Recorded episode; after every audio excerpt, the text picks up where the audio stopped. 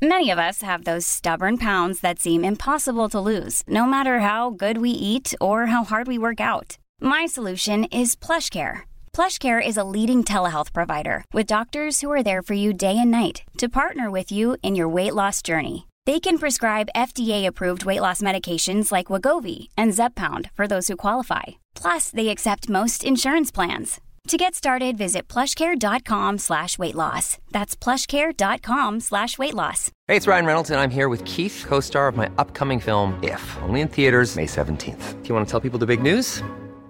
All right, I'll do. Sign up now and you'll get unlimited for $15 a month in six months of Paramount Plus Essential Plan on us. Mintmobile.com slash switch. Upfront payment of $45 equivalent to $15 per month. Unlimited over 40 gigabytes per month. Face lower speeds. Videos at 480p. Active Mint customers by 531.24 get six months of Paramount Plus Essential Plan. Auto renews after six months. Offer ends May 31st, 2024. Separate Paramount Plus registration required. Terms and conditions apply if rated PG. Opinion Line with PJ Coogan on Corks 96 FM. Among other things this morning, a story from the international news about when a politician screws up and actually takes responsibility. Great story in the newspapers this morning about that on, on the on the wires. Good morning, 1850 715 996 is the number. The text to WhatsApp 083 396 96 96. The email opinion at 96fm.ie. We have two rounds today, not just one, two rounds of the 10k toy giveaway. We'll do the first one at half 10, second one around about half past 11. All right, so keep your ears open for that. Two rounds today of the 10k toy giveaway on the opinion line. Also, looking at whether we can actually get out of level, level 5 on schedule in early December. The Taoiseach says there will be a plan, it will be announced, and it will be followed. Sam McConkey is saying, hold on a wee second there, lads. Now, can we actually do this? And there could well be a confrontation between the likes of NPHET, Sam McConkey, the government, and others coming in the next week or two as we try to get out of this five week lockdown. Also, on the schools, actually, the Teachers Union of Ireland never actually said we need to close the schools early. They, they didn't. They didn't. Uh, We'll find out from a very senior official what exactly they did say uh, throughout the course of the morning. First of all, interesting Twitter exchanges over the last couple of weeks. And this is something we've talked about before. And I'm joined on the line by Anna Caplice, uh, Irish international uh, um, rugby player. It started with Rachel Hewitt, who I think is an actress, and she put a message up on Twitter. I'm writing about women's experiences of harassment while running, from strangers making noises to full on assault. I can draw on my own experiences and those published in studies, but I'd love to include some more voices. Would you be happy to tell me your experiences? Now, Rachel Hewitt was inundated with replies to that. She's actually writing a book which is due out in 2022 about women's outdoor sport. And one of the elements is being hassled while you're out training. And Anna is based in London and joins me now. Anna, good morning to you. Good morning. You have experienced this kind of thing when you're out running. Yeah, um, so the, the the Twitter thread was really interesting, um, and a lot of things that other women were saying kind of really resonated with me. So yeah, I, I- decided to to weigh in and share some of my experiences um, on Twitter. Um, so yeah, I, I I feel like it, it happens a lot, and like it says in in um, you know Rachel's original tweet about from strangers making noises to harassment. You know, there's just such a large, long scale there that you know towards the lower end, people might think that. Uh, it's only harmless or it's only a bit of fun or something like that, but that's how it grows into something bigger. So, um, yeah, one of the one of the, the the experiences that I that I wrote about in, in, in one of the tweets then just in, in response was just um I was at at, at home recently in, in Mallow in, in, in the past few months and was um going for a run and someone a, a young a very young guy like a, a teenager um very deliberately walked into my path um he had seen me quite from quite from quite a, a, distance back, and then you know looked at his phone and.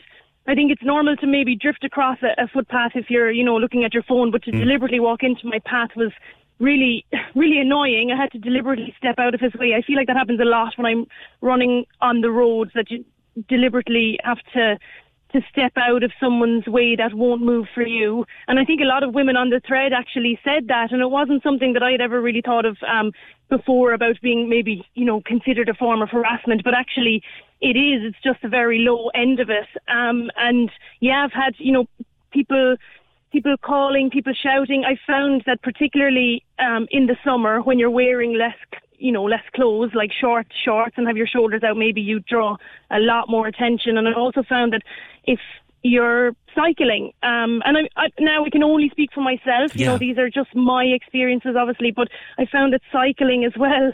I think because you're moving away so quickly from someone who's going to shout at you, they don't really have to deal with. Um, you know, with with you confronting them as opposed to, you know, if you're if you're walking by someone, someone be less inclined to say something because then there's a chance of you um, turning around and saying something.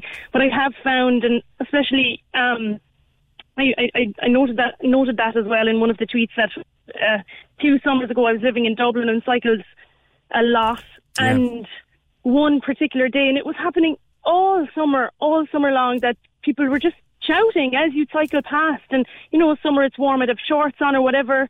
Whether that makes a difference or not, I- don't really know, but I felt like it did.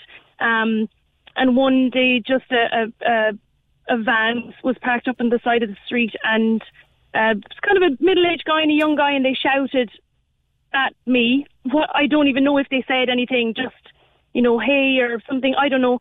And it had been about the, the third time that day that someone had shouted at me, and I was so furious that I slammed on the brakes of my bike and like like stopped to a halt and jumped onto the ground and like turned around and looked at both of them, and they were both stood shocked, frozen. That I had stopped and turned around, and they didn't know what to do or How say, and they were looking guys, at me. Anna? I, I think maybe a, a, guy in his um, 50s and maybe a guy in his 20s. Just they were, you know, working together. Um, I don't know, delivering something, or, or were they kind of doing um, work on, on on the footpath or something at the side of the road in Dublin, and just saw me going past, shouted at me, and when I stopped and turned around, they had nothing else to say. You know, they They, they, were probably were- speechless that somebody reacted. they were. Yeah, because I think that normally, you know, a woman or, or, or whoever it is that that calls that if they're on their bike, they'll just continue. That's normal, you know, for to, to just mm. continue cycling and all forget about. That's what I usually do, but just that on this occasion, I pulled on my brakes and stopped and turned around, and I think that they were embarrassed actually and like oh god like she's she's stopped what do we do now like what what if i had turned around to them and be like yes like can i help you you know what would they have said they didn't want my attention they didn't want me to come over they wanted to get a laugh from each other i think um is is what the the primary goal was there and i think that's i think that's um a, a problem They, they were shocked and horrified that you actually uh, responded. Yeah, I mean, I'm sure there are many women that might respond but continue to run. Like I've I've definitely done that as well. Like maybe um shouted something back. I have have done that before. Like shouted something back, um, uh, or just you know, kind of made a gesture maybe, but ran does on. it? Does it? Anna? Does it? Particularly in terms of the guy in his fifties, who would be from, a, shall we say, a different generation. And if the guy in his twenties, I'm thinking now, and God, I don't want to cast aspersions on any kind of profession, but if they were in, say, deliveries or construction or anything, you could have a guy there and an apprentice, we will say, one learning Mm-hmm. from the other. In the older man's youth, shall we say, this would have been commonplace. It would have been just what they did, and no harm intended. The older guy probably meant no harm at all. The younger guy is learning from him. Would you accept he intended Sure. no harm whatsoever? Yeah, maybe, and like maybe that's the case. That yeah, it didn't mean any harm, but I think in you know in the year 2020, I think if you still think that that's acceptable, you're missing something. Like you've you've been hiding under a rock because it's not acceptable to to shout at um, anyone you know, let alone a woman who's alone um, like that. Um, so. No, no, if, I, if that I- of course it's not. I'm, I'm saying that there was an old, there, there was a time, and it's not very long ago. Yeah. For for for example, uh, you know, you walk past a building site, and Mm-hmm. and there would be a cacophony come down from the scaffolding. Now I happen Yeah. to know that four four men on building sites actually will tell even the young lads, don't even think about it. yeah, and You know, that's it's not done anymore. You- Yeah, you, you you're right, and it's definitely it's definitely done less um, than yeah when when we would because have become in school. I I, I'd be far more. Yeah, I, I'd be. I'd be a lot more interested in the in the pursuit of the guy who tried to stop you when you were out running at home, because that's just downright aggression. Yeah, and I think I think well both both incidents are related really. You know, conversations like this that we're having now, I think these need to happen um, because I think someone who wants to do this, you know, it, it's not good enough for somebody just to to not behave this way anymore. You have to encourage positive behavior. You know, so if you're with a friend or you're you know with a, a group of, of, work colleagues or wh- whoever it is to to have the confidence to like stand up to them and say, you know, sorry, that's not cool. Like you can find another way to be funny, or you don't need to do that. Or I think that's they're the conversations that need to Those start days are happening. And gone, pal. We don't do that anymore. Yeah. yeah, yeah, yeah, absolutely. So you know, like you say, maybe it was the done thing, and it's starting to, to fade out now. But it it needs to, you know, look at that Twitter thread. It's obviously not.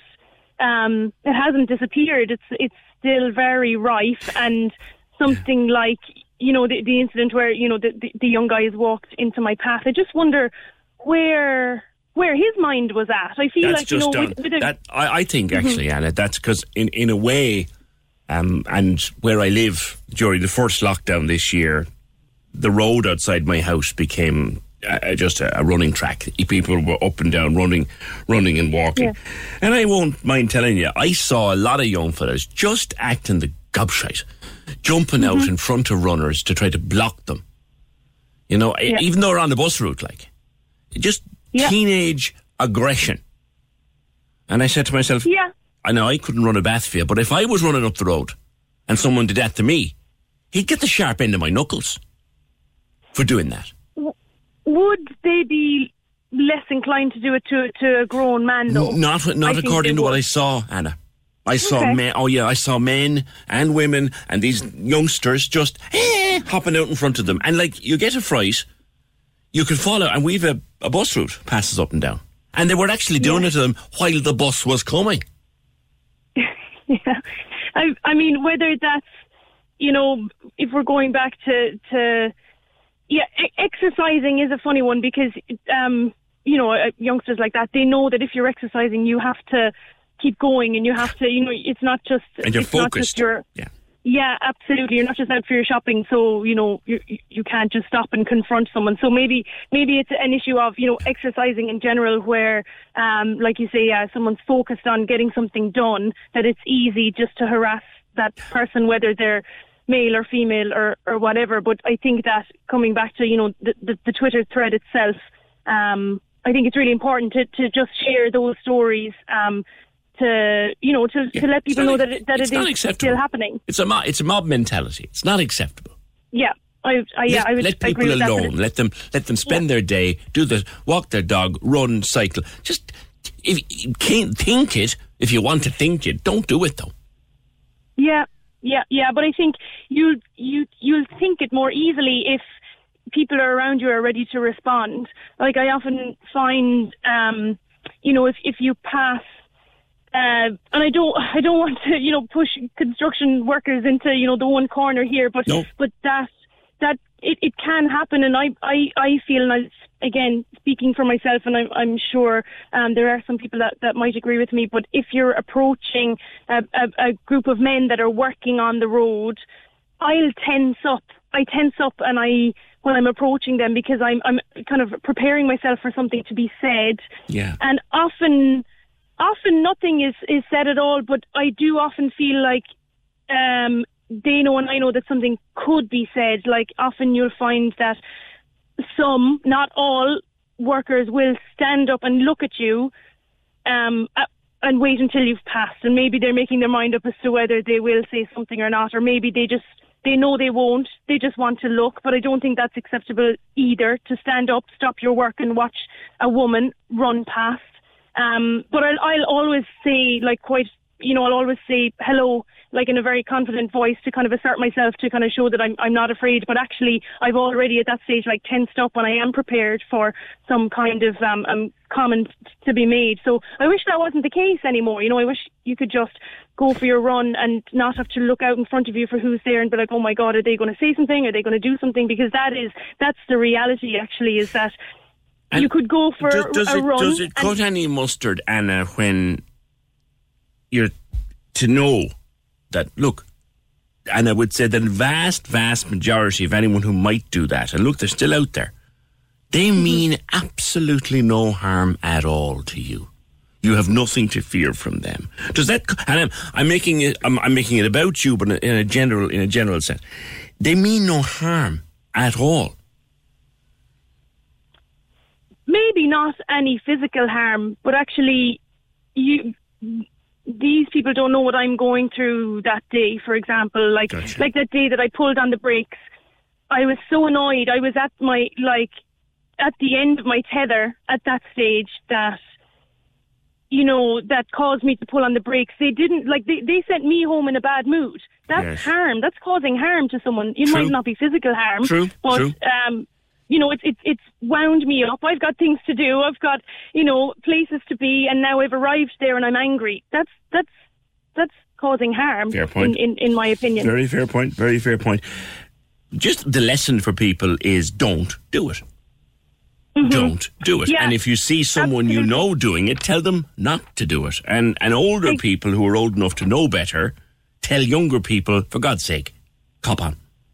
Yeah, yeah, absolutely. Because the, the the lesson, you're right. The lesson is don't do it. But I think uh, uh, it's it's you know it's it's almost easy to to stop doing it now. You know, I think that's kind of the easy easy thing to do. Okay, to decide in yourself. Okay, I'm not going to do that anymore. But it takes a, a stronger character and a more special person to stand up to their friends, workmates, colleagues, whatever it is, and say, "Excuse me, you cannot do that around here or that's not cool or you know so it's not just about not doing it anymore. It's Give calling over, out that behavior you know don't thing, be yeah, don't be a, ban- a, a, a bystander Yeah. um if, if you if you see it happening. And I think conversations like this are important because they just spur a bit more thought behind it Yeah. and um hopefully you know someone someone who's listening this morning might think oh I, which is I, why which is why. I'm coming back to Anna and and please don't uh, uh, interpret this as anything else. It's, it's why I come back to the thing that you know it, it may be harmless. The intent is harmless. There is no intention to hurt. Intent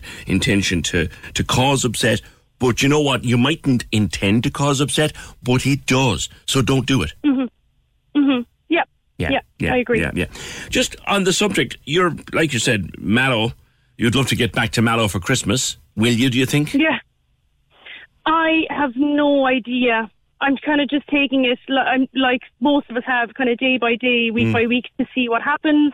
Um, I'd obviously love to get home to, to see my family, but I suppose I, I was lucky already this year to spend a little bit of time at home. So if if that's if if that's that, you know, for this year we've had to, you know, write off so many things already Yeah. this year that if we're if we've to write off Christmas as well, I'm sure we'll survive. um, and we'll Terrible to think of it, but yeah, you're right. You're, you're playing. You're still playing rugby, of course, aren't you? Yes, yeah, yeah, yeah. So that's why my, my club is here in London. Um, so uh, that's that's why I'm I'm I'm back in London now, and we have you know special um, uh, arrangements to, to travel back and forth to, to camps in, in Dublin only. I'm not allowed to, to just come into camp and fly down to Cork. You know, I did my quarantine to be able to, to enter Cork. So um, uh, yeah, it's it's a it's a funny time. Yeah. How do, now that I have a, a professional uh, sports person on the phone about you know elite sport like rugby, for example, teams are travelling to play games in different parts of the country and different parts of Europe. How does it work? Let's say, for example, you were going to play a game in Dublin. What's the procedure? Um, it's very strict. Like everyone that you'll come into contact with, or everyone that's in the bubble in your team bubble, um, has been tested.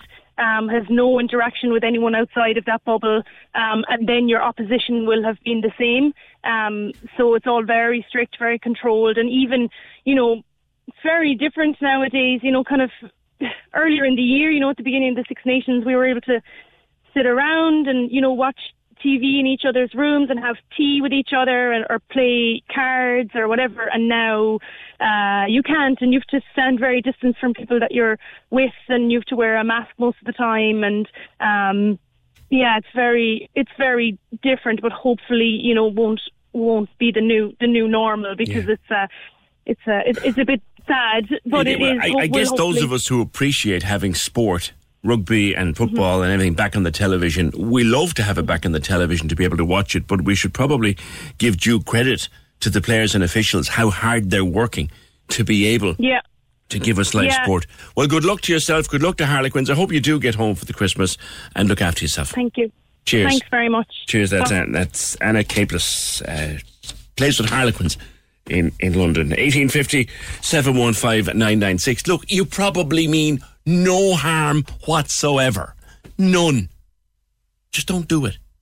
Because you might not intend to do harm, but you can unconsciously or unknowingly do harm to someone, if only to make them feel awkward.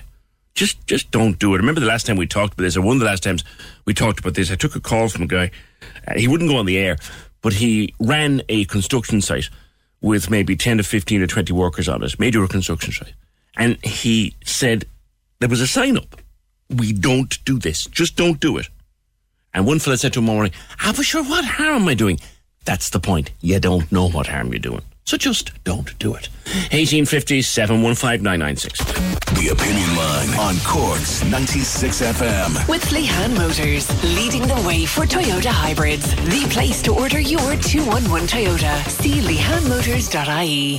Cork's 96 FM has identified many advantages to wearing a face mask. Unexpected spot or pimple? No problem, you're covered. Lip sync to your favourite songs without anyone ever noticing. And say goodbye to chapped lips caused by cold winter winds. However, the main reason for wearing a face mask is the most vital to help stop the spread of coronavirus. Wear a mask. Wash your hands. Social distance. We're masking for a friend. Thank you from Cork's 96 FM.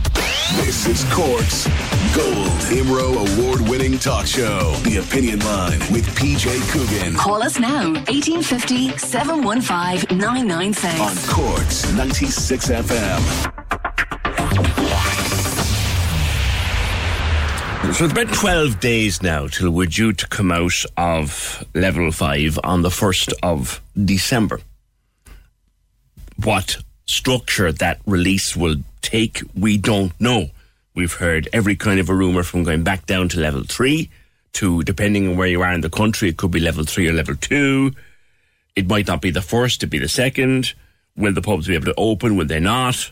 Will we all be able to go into Penneys for woolly socks? Will or will we not? What's going to happen after the 1st of December? More importantly, what's going to happen for Christmas? What's going to happen in the week that we want to see our families? We want to spend time with their families. What's going to happen? Now, Micheál Martin says a decision will be made next week, and we know about it then. Tony Holohan, the chief medical officer, says they're worried at this stage because the numbers are not going the way that they should be going. And as we approach the end of level five, we really have to think hard about those. Around the world, and I'll go through that in a minute, around the world in some major cities, they are hardening up, let alone loosening uh, the, their lockdowns. But Professor Sam McConkey, to whom we've spoken many times before, says Ireland can reach 12 cases a day by December if we keep up hard suppression. Uh, Professor McConkey joins me. Sam, I think, good morning to you. I think what you're saying is we need to keep this going for another two weeks. Yeah, and my hope for 12 cases a day was said about two or three weeks ago before things have deteriorated. As, as we've all heard in the last week, the, the number of cases has, has um, actually increased slightly uh, in our country, unfortunately. So um, certainly, uh, two weeks of restrictions, I, I, think, are wise. My, my view is, PJ, we need to get this numbers of COVID nineteen down enough in Ireland and low enough that we're we've got the ability to keep it low and, and to keep it under control rather than having this cycling of high numbers and then level five and then dropping to low numbers in level three and that up and down isn't a great life for the next year or two. So my view is we need uh, to keep it down, and, and it's much easier to keep the numbers down if they're very low, uh, because then we can really thoroughly investigate every outbreak and thoroughly prevent every secondary and tertiary case that arises from each outbreak.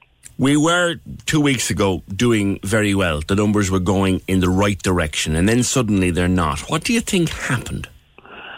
Well, there's. It's hard to know for sure. It could be a, there's maybe there was socialising over Halloween weekend. Uh, people maybe did more interactions outside of their family home uh, at that time. Uh, so that's uh, a, a, theory. Uh, I, I'm hoping that in the next couple of weeks they're going to start to to, to drop down again. Uh, I think as we're all seeing around Europe and even in America, things going very bad in many other countries, that will help to help people to, to sort of stick together and, and do do what we're being asked to do, uh, which is the level five restrictions of not visiting each other in, in homes and, and not socialising and, and, and drinking with people that we don't live with.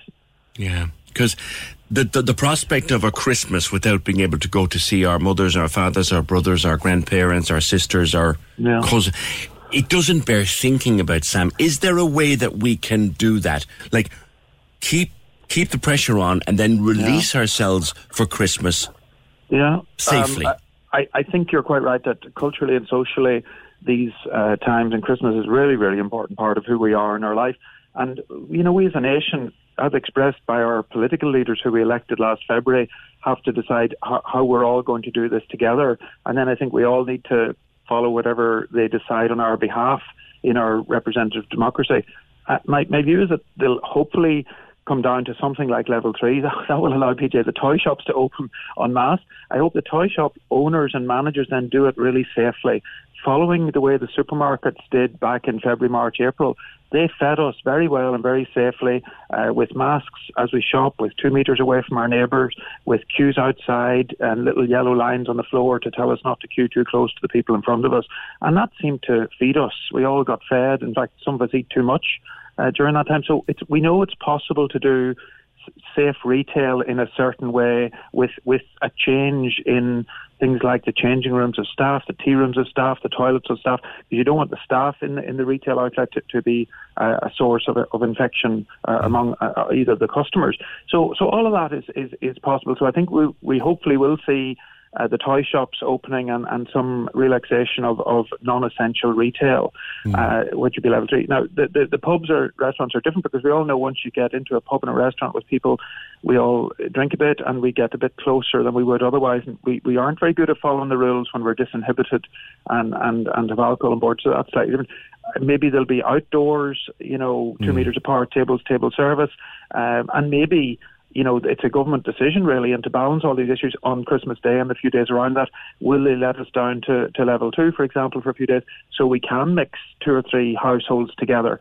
The way to do that safely, PJ, would be to have the same two households mixing together on, uh, you know, Christmas Eve, Christmas Day, and, and, you know, the day or two after. Rather than meeting hundreds of different people in small groups, you actually almost merge two closed bubbles, yeah. and that, or maybe three, and, and, and, and that would allow us to, to spend the time with our loved ones in a way that celebrates our community, our, our sense of you know fellowship, being yeah. together and have a bit of crack. And do you know what I think is really important, uh, Sam, and, and I, I feel that they're all at this stage looking at the prospect of losing the dressing room. The government, NPHET, are losing the people, and if there's a possibility that you have to sit at home and meet nobody on Christmas yeah. Eve, Christmas Day, and Stephen's Day, they'll have lost them completely. Yeah. Yeah, that's right. I think there's my my, my own view is that the only long term way out of this is to follow the example of you know 1.5 billion people in Asia and Australia and New Zealand yeah. who who fixed this, and that is to, to to go back into some reasonable restrictions in January, get it very low, and then using new tools like rapid antigen testing, like the, the vaccines that we hope will come and, and, and prevent transmission, that they will help us to keep it down and to keep it down at very low levels, really similar to where we were back last June. We, we did phenomenally well in, in, in June and July of, of, of, of the year. Did we get overexcited and come out too fast back then, Sam? Well, no. Well, we all wanted to go on holidays. In fairness, I wanted to go on holidays. Yeah. Went down to Cork. Your listeners might be happy to hear, and had a wonderful time. And it was very safe and very well organised. And I spent a lot of it sailing around a Wayfarer dinghy in Schull Harbour and Roaring Water Bay with my friend who's close to me. And, and you know, we, we were far away from everyone, but we had a wonderful time. And it, the restaurants, you know, were, were very safe. And so I think we did very well uh, then. But unfortunately, it crept back up. For we, we weren't able to suppress it. So we need to build a really world class population health infrastructure now that's well staffed, using IT, including the private sector. In Australia, for example, they use a, a company called Salesforce, which is a customer service telephone type industry, to do all the contact tracing. And similarly, some IT companies have been helpful in, in, in doing the, the apps that help us to control it well. So I think a public-private partnerships could, could, could work well. And, and I think um, really good outbreak control. We're, Yeah. we're our outbreak at present. We're only going back 48 hours of contact tracing. We need to go back 14 days Yeah. and finding out who did each person catch it from. You know, the first case in, in Cork, we never found out how they got it. Where did it come into Ireland? Right. There's a mystery there. And we still So don't need- actually know, do we? We don't. It's Despite, too late now despite months and months of work. Well, it's hard now later, but for each case today, I hope we do find out who they caught it from and where it came from by going back 14 days and doing concentric circles of wider and wider PCR testing to look for the source cases and then to make those index cases and look for their source and so on. Whereas we're not going back enough to find the full chain of transmission at present. This is this is this is the public health model that they followed in Queensland, and it's, it's worked for them. And for just on the subject of vaccines, Sam, we've had s- some fantastic news in Yeah. in the last week, week and a half. Now, you know, i it's going to be time. There's an amount of time where any of us can roll up our sleeves and, and expose the top of our arm to get a needle into it. But the news is good. Yes, and not only have we heard of three uh, good vaccines, but there's five or six others in advanced phase two trials. Some of whom I also I think will also be be excellent. Uh, it, it it depends on. We haven't heard enough details yet, PJ, about exactly how these work. Do they work, for example, in 80 year olds and 90 year olds? Because many vaccines aren't as effective in older people, and we all know that older people are the most vulnerable to catching this.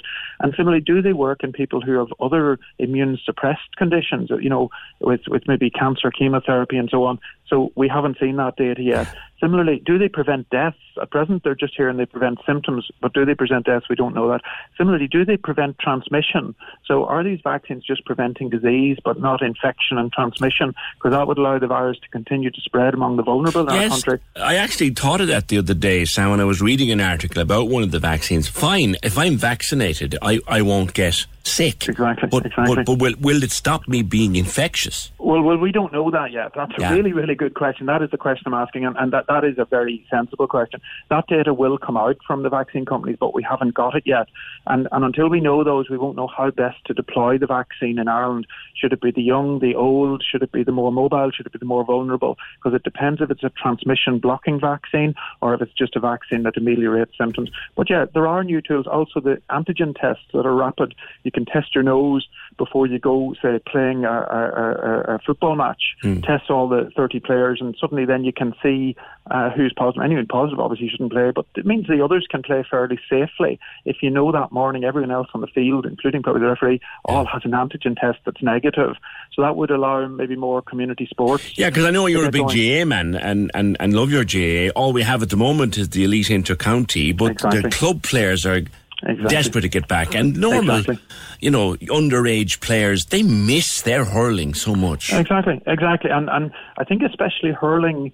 Uh, you know, it's it's a lot. It's thirty people, but they're running around in a big field. It's outdoors, so I would say the actual hurling match is a relatively safe thing to do in this COVID nineteen. The problem, of course, is that there's been parties and outbreaks in, in dressing rooms and There celebrations. That, that that's a different area. It's a bit like I feel Golfgate kind of blamed the golf inappropriately. It wasn't the golf that was the problem. It was the dining afterwards and the socializing afterwards. So somehow we have to enjoy these outdoors activities and cherish them and value them and do them safely, but then avoid the you know 50 people in a room celebrating winning the, the county championship or whatever it is. And that's hard because you know people are happy if you win obviously. But that that's the difficulty is being indoors poorly ventilated all eating and drinking and celebrating and a bit of shouting and cheering and singing goes on. And that's all the exact issue that transmit coronavirus more and more. So I I think we, we need to get back to the hurling, but avoid the indoor uh, sort of celebrations if we can. And I know that's maybe not what everyone wants, but that, that, that I think is, is going to be the, the next step on the way forward, maybe with rapid antigen tests. Yeah. How close are we to that? Because there's, uh, I'm looking at these private testing clinics opening at the airports, and it's it's it's expensive. But we also spoke a few weeks ago about this test, this antigen. It's it's ten bucks a test. How Yeah. close are we to those? Uh, so they are using them in the UK and validating them in Liverpool. They're more or less sort of testing nearly all the population of Liverpool. They tested 100,000 people and found 700 were positive. So, and then of course those 700 they're retesting with the PCR test to confirm it's not a false positive. And then those who are positive on the PCR, they're asking really to stay at home, complete restrictions for 10 days, and their contacts are being tested and asked to stay at home. So I, I see them as commercially available. There are many companies making them. There are some Irish companies that, that also make them in, in high volume. So I think that that increasingly they will uh, come on the market, and each one, of course, has to be validated and be sure that it's giving you the right answer. But I, I, I think they are here on a, on a big scale in the world. I see a huge business opportunity for someone like, say, say a hotel that when Yeah. you check in for your couple of days holidays, Yeah. that when on check in, Yeah. and they charge you a tenner for it. You need Yeah, to take an antigen test before you check in, or That, need to take that's the advantage of it is it's much it's five or ten euros as opposed to the PCR test is more like 150 or 200 for the, the reagents. So you couldn't be forking that out every week. Whereas if it's only a fiver every couple of days, that, that that's a more manageable Yeah. scale. Even people working in nursing homes maybe should be having that every couple of days. Maybe people working in hospitals could be doing those antigen tests every couple of days to make sure they're not you know bringing it into the hospital to the mm. vulnerable. or even if I was going up to see my mother in Monaghan, maybe I'd be taking it in my nose the day, the morning of the day I go up to see her to make sure I'm not asymptomatically uh, infectious to her because obviously she's vulnerable. So using it as pre-screening before we visit our elderly loved ones, you know, is, is another reasonable way to do it. So I do see that as a new tool. So these, the vaccine and antigen they're not a complete panacea solution on their own. They're one of a package of control measures, almost like a seatbelt in the car. The seatbelt's no use if you're drunk and you're driving at 150 miles an hour. That you have to do it with other Yeah. uh, safety measures. So the contact tracing, the testing, the rapid testing is, is still all really important. and We, we, we, we need an armory. Things are a lot better, despite all the bad news that, that's out there and has been out there.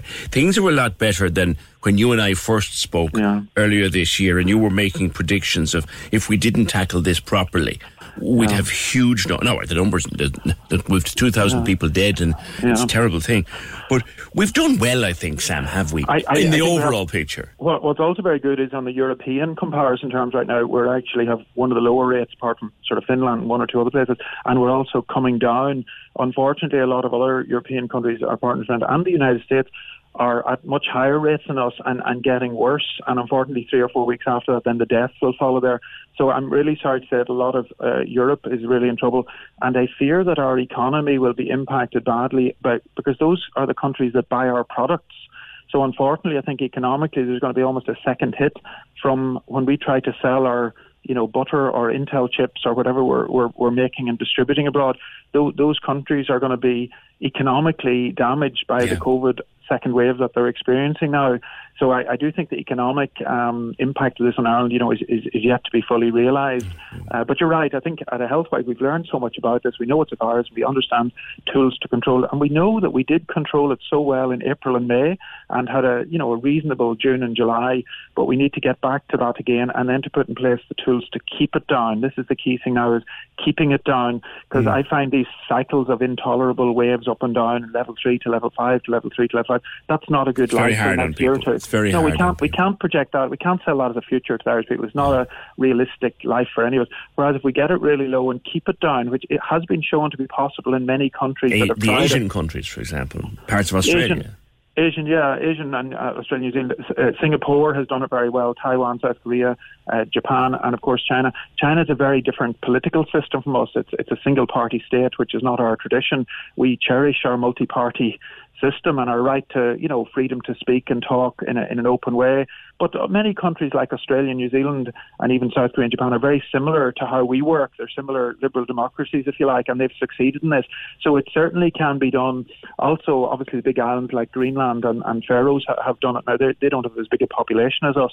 So I'm, I'm confident that we can do it. It's also really interesting. Some of the British Conservative Party, uh, David Davis, who was ex minister for Brexit in, in Boris Johnson's government, have written in the Daily Telegraph recently this week asking England to consider uh, a hard suppression as well and saying that England could follow Australia and asking if Australia can do it, why can't England and Scotland and Wales do it? And that, of course, would allow us to bubble up as a country with the island beside us um, and, and, and then have, you know, open travel between those two islands. And then hopefully my vision is that some of the Canary Islands and some of the Greek islands will also have hard suppression and then we could go there for the summertime. So I think gradually many and more and more increasing European countries are going to go down that route because we're just experiencing that the alternative is so bad that we're not happy to live in this way. All right, Sam, always a pleasure to talk to you. Thank you very much. That's uh, Professor Sam McConkey uh, from the Department of Health and Tropical Medicine at the Royal College of Surgeons. The Opinion Line on Corks 96 FM. With Lehan Motors, leading the way for Toyota hybrids. The place to order your 211 Toyota. See lehanmotors.ie.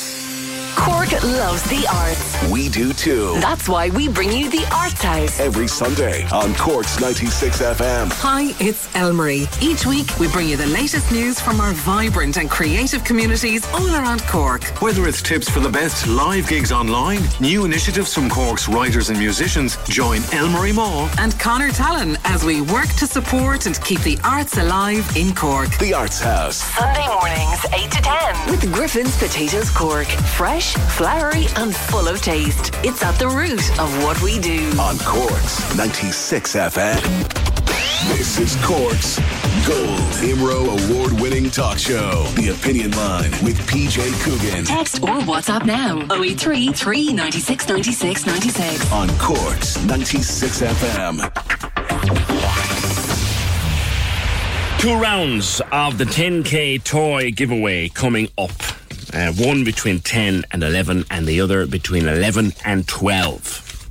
Guaranteed to do that twice today. 1850 715 996. Now, thousands of us are working from home uh, throughout this. For example, if you take myself, and I'm not, a, I mean, kind of a different example, but I do half my day in here, I do the other half of it at home. Uh, the missus is working at home three and a half days, maybe four days a week. Some people are working full time from home. Some of the sales team from downstairs in 96FM, we haven't seen them since March. And the numbers are that there was about 200,000 people working from home at the start of this on a regular basis. That number has now trebled to more than 700,000 people working from home. And of course, working from home is different to working in the office. And as you look into 2021, many more people will remain working at home. So you need to protect their rights because working from home is different to working in the office. And there are certain things that they need protection for and from. Senator Marie Sherlock of the Labour Party uh, joins me. Labour has brought a bill together, the Working from Home Bill, with certain provisions in it they hope to bring in over the next couple of weeks and months. Marie, good morning to you. Good morning, PJ, and good morning to all your listeners. Now, we are changing, our lives have changed, and our working, our ways of working have changed. So, what protections do we need when we're working from home?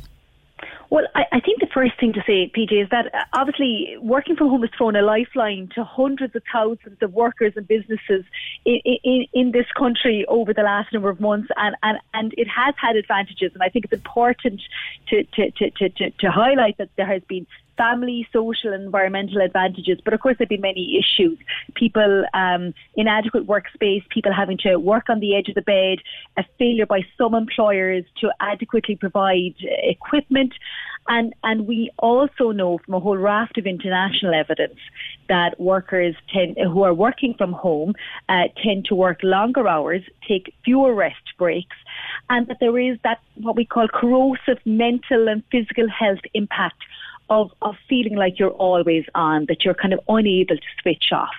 So uh, I uh, uh, authored a bill uh, which was de- debated in the Dáil yesterday, um, which effectively seeks to put in place protections for work, those working from home. And the figures you quoted there, actually, new data came out on, on Tuesday night, so we know just close on 800,000 people in this country are now doing some or all of their work from home. And as you said yourself, this, you know, this is going to be a, a part of the world of work in Ireland, uh, even after the pandemic, well into the future. And so it's very important that we have those protections in place. So our bill does three things. Firstly, it ensures that employers have to make proper provision with regards to a workstation, so in terms of a desk or a chair or whatever else is necessary in terms of equipment. Uh, secondly, that there is a payment in respect of uh, allowances um, and the, covering the cost of utilities, because what we've seen is a transfer of uh, the cost of running an office from the employer uh, onto the shoulders of the worker because they're now at home and they have to pay for the broadband and the heat and light and whatever else. And the third element is uh, a right to disconnect. And uh, I suppose with the you know the, the, the growth of electronic communications, we all many of us have our email on our phone now, and you know we're instantly contactable.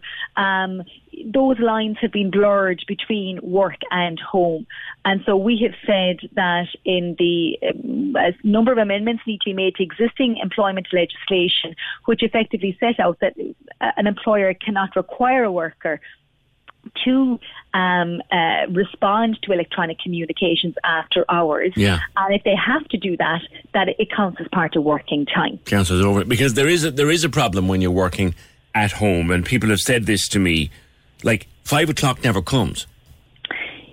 Yeah, and that's exactly like as, as somebody said to me memorably, you know, it's not so much they're working from home, but living in the office. And yeah. I think many of us could identify with that. And and so, you know, we, we know that flexible work is going to be a huge part of the future of work. And you know, I'm I'm I'm here sitting at home with three small kids, my baby's downstairs, and you know, I'll be after the, the kids go to bed tonight, I'll be I'll be back working at the desk. So it is to recognise that we do need flexible working, but we need to put the protections in place first, and uh, and, and certainly um, that work, we, we know that many workers feel under pressure to uh, to to, to I, I, suppose be always available, and particularly some very interesting research coming out of the, the United States that you know if people are not in the office. Um, if they're working from home, on average, they tend to get fewer promotions, less of a pay rise, yeah. and they're considered to be taking their work less seriously, even if their work output is just the same as somebody who is actually in the office. Yeah. So I think, you know, we, we, we do need to set those boundaries. Um, I think the other thing to say is as well, just you know, with regards to the the, the workspace and, and the allowances. Yeah. People you know, don't always, they don't often have a lot of space sometimes. In they, they, they, don't, and particularly like as in you know if, uh, those living in urban areas, you know, t- three bed semi D, you know, is not built. Uh, for, for to, to, include a home office. And so many people have told me that they're literally working on the edge of the bed. I think the, the, the really interesting thing about this is that there is a raft of uh, and very extensive health and safety legislation governing employers' responsibilities towards workers in the workplace. So in terms of, you know, that your laptop, or not your laptop, but your screen or your keyboard mm. needs to be tiltable and non-reflect, you know, doesn't reflect light and, and all of that, or it doesn't have plus, a glare. Plus the other, but, the but other thing is... that goes back to a, another age in some ways where people had mm. desktops. And I suppose we need to kind of, uh, you know, when, when regulations are not enforced, because people are working at home and the health and safety legislation isn't enforced when, when people are working from home, we, we, we, we do need a new protection which says that employers do need to provide. The other thing is, and, and quickly, your heating bill goes up when everyone's at home. Simple thing. Well, you know, I, have had a number of people contacting me where, let's say, they're living in shared accommodation at the moment, and, and, and they have a real dilemma because uh, there's four people. There was one person the other day who emailed me who said there's four people living in a two-bedroom apartment, three are working from home, one goes out to work. How do they share the bills? Because obviously the three people at home all day are racking up a, a higher heat and light bill than would otherwise be the case because they would previously have gone into the office. And that is an issue. And, and I suppose the key thing is, you know, is it fair that workers who are working from home have to shoulder all of those costs and particularly broadband? And I know certainly Yeah. there's a huge issue with access to broadband in And, and, and the bill, I think, puts a provision in place for an allowance that, that someone having to work from home would be able to claim from their employer. Their employer would be obliged to give it to them. Marie, I'm going to have to leave it there for no reason other than time. Thank you for taking our call. As Senator Marie Sherlock of the Labour Party, with their bill going through the Oireachtas at the moment, making provision and allowance for people who face working from home right into and probably throughout 2021. Thank you, Senator. The Opinion Line on Corks 96 FM. With Lehan Motors, leading the way for Toyota hybrids. The place to order your 211 Toyota. See lehanmotors.ie. The Opinion Line with PJ Coogan on Corks 96 FM.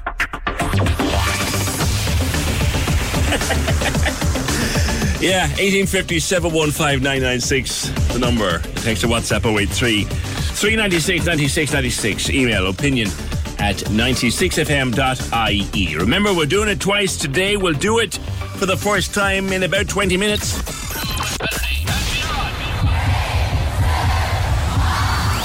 Text or WhatsApp now on 083 396 96 96. For your chance to play our 10K toy giveaway. Corks 96 FM.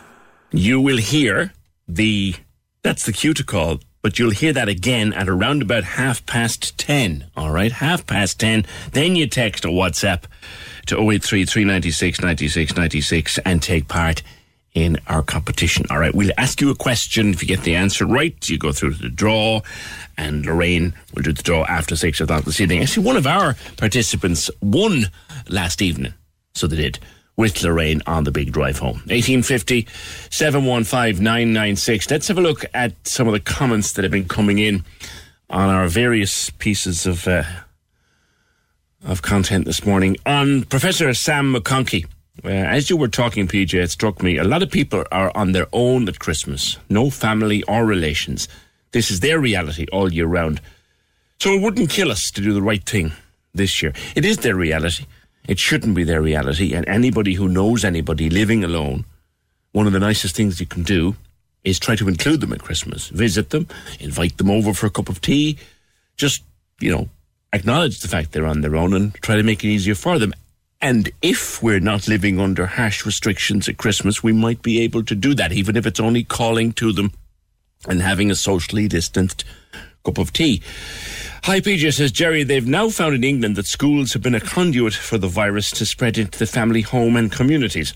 We've no accurate data here about schools, as there's no contact tracing, and where there is, it's often too late. It's no coincidence that cases, cases have risen since the schools reopened after Halloween. So there's the argument for an early school holiday with an extension of the school holiday to keep the numbers down. This thing about there's no th- th- there's no argument or there's a co- no coincidence that cases have risen since the schools reopened after Halloween. There's also no evidence to connect them. There's no actual hard data evidence to connect them, Jerry, and let's be very careful about that. Kate says the supermarkets were and have been very safe. I can't understand why the restaurants cannot be opened with safe sanitation procedures. In fact, it can be done, and it's terrible seeing all the restaurants closed. And of course, the usual pylon that you now get anytime Sam McConkey's voice comes on the radio, pylon of nonsense on Twitter. Sam McConkey has been on this program many, many times over the last few months, and when you listen to him, rather than deliberately misquoting him, which they love doing on Twitter, and they love doing when they stand on their stupid little platforms down in Daunt Square. He's been right far more than he's been wrong. What he's telling us is these are good times with the vaccine on the way, but we might need to tighten up a little bit more into December to try to get Christmas out of it. He, just like me, just like you, wants to get Christmas out of it, but we may not be able to do it without taking great, great care.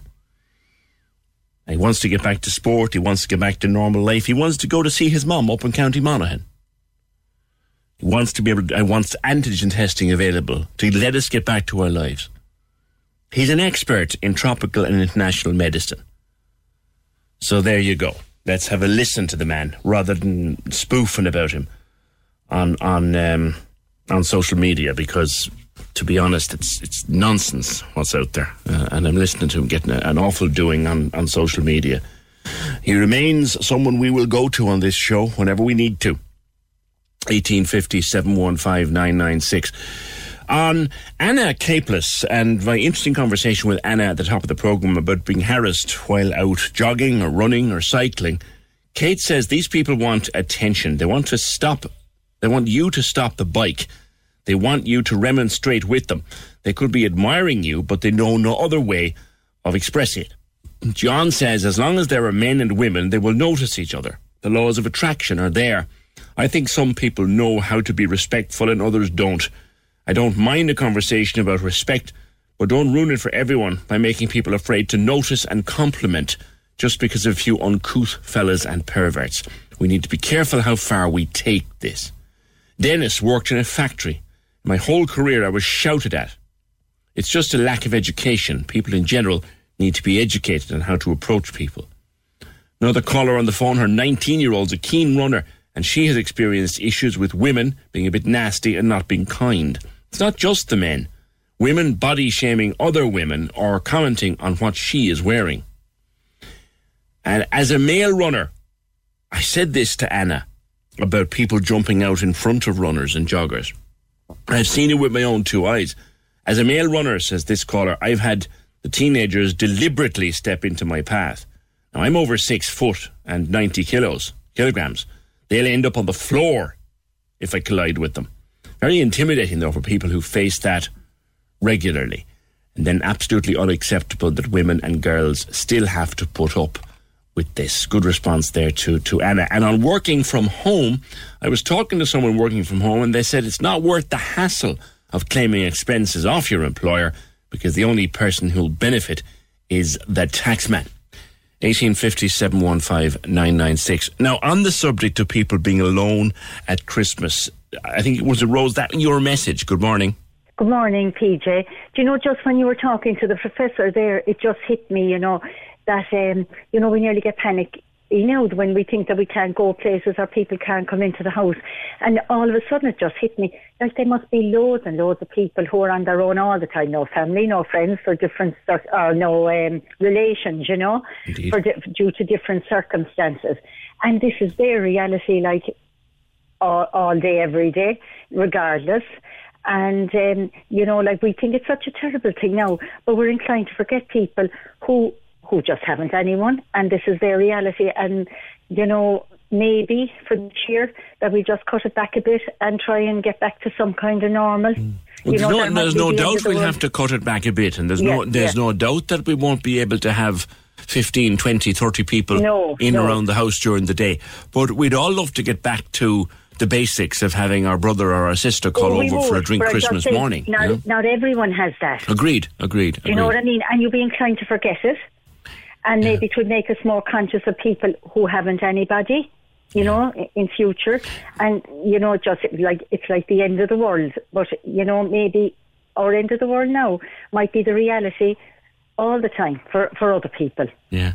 Maybe it's a good thing, too, that we kind of learn a bit about loneliness. Yeah, that's what I was thinking. You, know, know? Just, it just hit me that, like what, what most people would take for granted isn't always what other people have, you know? Yeah. And, you know, we might say, oh, sure, look, they're used to it, or, you know, or, or the people themselves might say, I'm fine, you know, because, but like, the reality of that situation isn't very nice, you know? Yeah you know, not to have any close family well, or relations. Well, you know? well, well, my old friend Paddy O'Brien, who, who I hope is well, uh, haven't spoken to Paddy in a while. Paddy always, yeah. Paddy always yeah. says that uh, loneliness kills more people than cancer. I know, and it's only now which is a, a very hard thing to, to, to understand. It is, and I think it's only now that it, we're really, you know, we knew about it, and you know, we, everyone would try and do their bit, but like we're living it now, and we, we we're experiencing it, and it's a totally different thing, yeah. isn't it? Have you but, had personal experience yourself, Rose? No, I haven't, but I I have known people, you know, who who just are on their own and they might choose to, to be on their own. And some people might say, I love being in my own house at Christmas and that, but maybe other people wouldn't. Yeah. And maybe it might just make us uh, be that bit away. Like I'm in an area where there would be quite a few elderly people, Yeah. you know, Yeah. and um, you know their families might be away somewhere. They might be in another continent, but then they mightn't have anyone left at all. And I think Or they now- might be estranged from their families. they might be. There could be several reasons. And, you know, I think that uh, now that we've experienced it ourselves, what it's like to be a bit cut off, maybe it would make us reach out that little bit more Yeah. to other people. And it's up to them then if they want to accept it or not, you know. But it's nice to be asked too, you know, and to be included and give them the option. I know. Now listen, that's Yeah. a that's a great call. Thank you very much, Rose. Let's just be aware of the fact that the loneliness that we sometimes have experienced through lockdown, or the relative loneliness, lonesomeness that we find with lockdown, that's somebody's reality all the time. Maybe we could learn that. Great point. Great call, Rose. Thank you.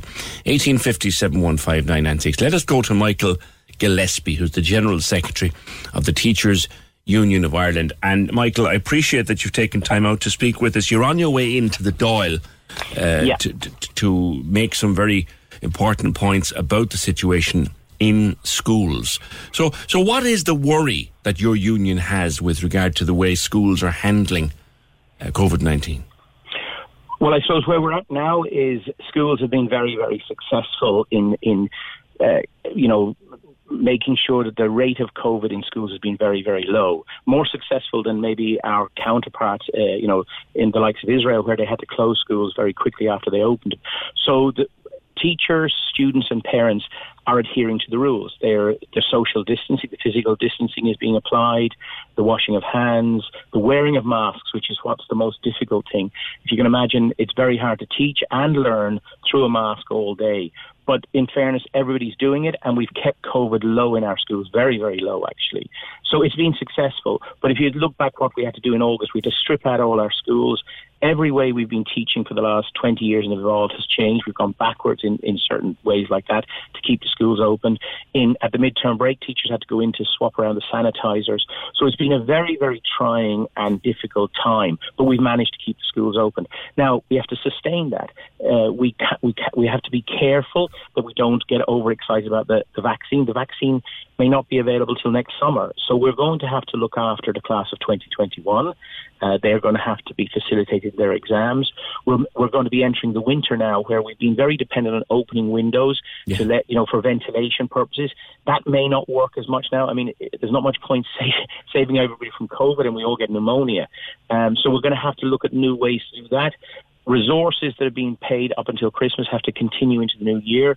You know, PPE, the medical grade masks for the people who needed, you know, special needs assistance, etc. So there's a lot of stuff we need to be guaranteed uh, from government going forward. And, and we had the year. debacle with the Leaving Cert and Junior Cert this year. Do Yeah. we do we have to start planning now, Michael, for Leaving I Cert think so. 2021? Yeah, it, it, I mean, we had the on again, off again last summer. We've got seven months now. We've we've learnt an awful lot. At the moment, for example, schools are open till nine o'clock at night. You know, people who've opted in from the class of 2020 are doing their exams, and they're doing their exams every evening and every Saturday and Sunday, right up to the 11th of December. Uh, you know, schools are doing things that they've never did before, and we, we should learn from that. We can see how, you know how that's going. Now it's, it's it, we're lucky in one respect; it's smaller numbers than they expected. But that still doesn't mean it can't be a learning experience. And all this can then feed into the way we do the exams next um, June. And you know we we're we want you know we're we're hearing stronger message now from the government. You know uh, you know they they intend to hold the exams, but we need Uh, concrete plans. You know, how is this going to be done? The timetabling. We've got seven months to do it. Let's do it now, and let's give certainty to the class of 2021. The class of 2021 is equally now is the most important thing for us, as was the class of 2020. The class of 2020 is is out the gate there, you know, in college, not college maybe the way they had anticipated, but they're through the gate. Now we have to look after the class of 2021, the junior certs, the leaving certs, the LCAs, give them certainty. Yeah.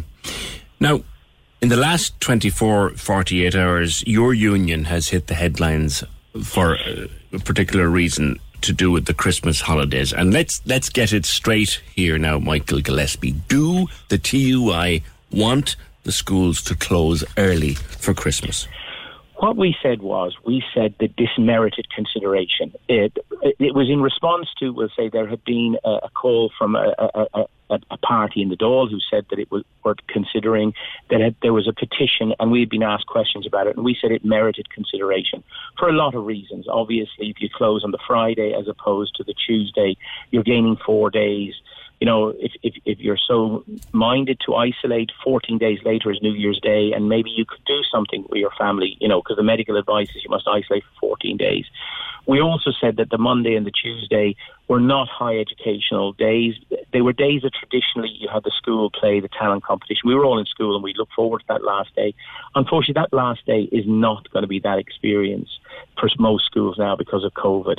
So we were saying it, it merited consideration. We did, we weren't demanding it or looking for it. It, it, it, it gained legs. Um, and, and we still think it, look, it merited consideration. Uh, but either way, our members are willing to, will be working right up to the last day. And depending on what the medical advice is or the, the decision of government, t- uh, teachers will cooperate with that decision. All right, listen, good to catch up and to get the accurate version of that report. That's the General Secretary of the Teachers Union of Ireland, Michael Gillespie. Thanks, Michael. 1850 715 996. And he's heading into the Oireachtas Committee on Education. So thank you for your time. In particular, busy man this morning has been stuck in traffic trying to get stopped to take our call. Thanks, Michael. 1850 715 996. Actually, on the subject of those school holidays and the TUI not calling for it, but saying it merited consideration. The point he makes, and you got to say he's not wrong. The Monday and Tuesday before people pack in, there's going to be nothing done. Like, it's not like you stood in for a PhD. They'll be doing pretty much nothing on the Monday.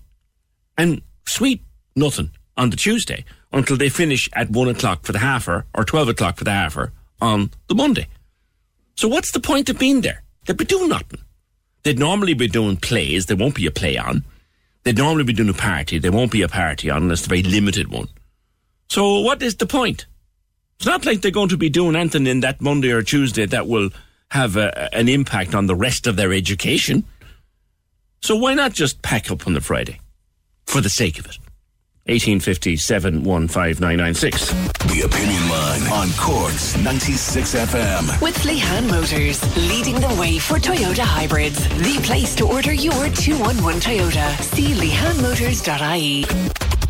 This is Cork's Gold Imro Award winning talk show. The Opinion Line with PJ Coogan. Text or WhatsApp now 083 396 96 96. On Cork's 96 FM. Oh, I appear to have pinched a nerve. People rearing up at me. But if they close the schools early, PJ, how will we organise childcare? It's a very valid question. It has to be said. But you know what? Come here. Listen. Your school isn't your babysitter. Cork's 96 FM's 10K toy giveaway. With Johnson and Perrott, Douglas, Bishopstown, and Mahon Point. Put 2020 behind you and drive into 2021. Always open at jpmg.ie. Many of us have those stubborn pounds that seem impossible to lose, no matter how good we eat or how hard we work out. My solution is PlushCare. PlushCare is a leading telehealth provider with doctors who are there for you day and night to partner with you in your weight loss journey. They can prescribe FDA-approved weight loss medications like Wegovy and Zepbound for those who qualify. Plus, they accept most insurance plans. To get started, visit plushcare.com slash weight loss. That's plushcare.com slash weight loss. Hey, it's Ryan Reynolds, and I'm here with Keith, co star of my upcoming film, If, only in theaters, May 17th. Do you want to tell people the big news? All right, I'll do it. Sign up now and you'll get unlimited for $15 a month in six months of Paramount Plus Essential Plan on us. Mintmobile.com slash switch. Upfront payment of $45 equivalent to $15 per month. Unlimited over 40 gigabytes per month. Face lower speeds. Videos at 480p. Active Mint customers by 531.24 get six months of Paramount Plus Essential Plan. Auto renews after six months. Offer ends May 31st, 2024. Separate Paramount Plus registration required. Terms and conditions apply if rated PG. We had a winner yesterday from the opinion line. We had Kelly Johnson won yesterday in the draw with Lorraine just after six on the big drive home. I wonder, can we do it again today? Let's go this time to Ballinure Place in Mahon. Brian. Hi, Peter. How's it going? Not so bad, sir. Brian Rafferty. And tell me something. Your girls would run out and buy what? A big giant trampoline. A big giant trampoline. They weren't listening to Stephen Donnelly during the summer, so we're going on about trampolines. Remember that? No. All right. Well, No, you know the drill. What age are they, by the way?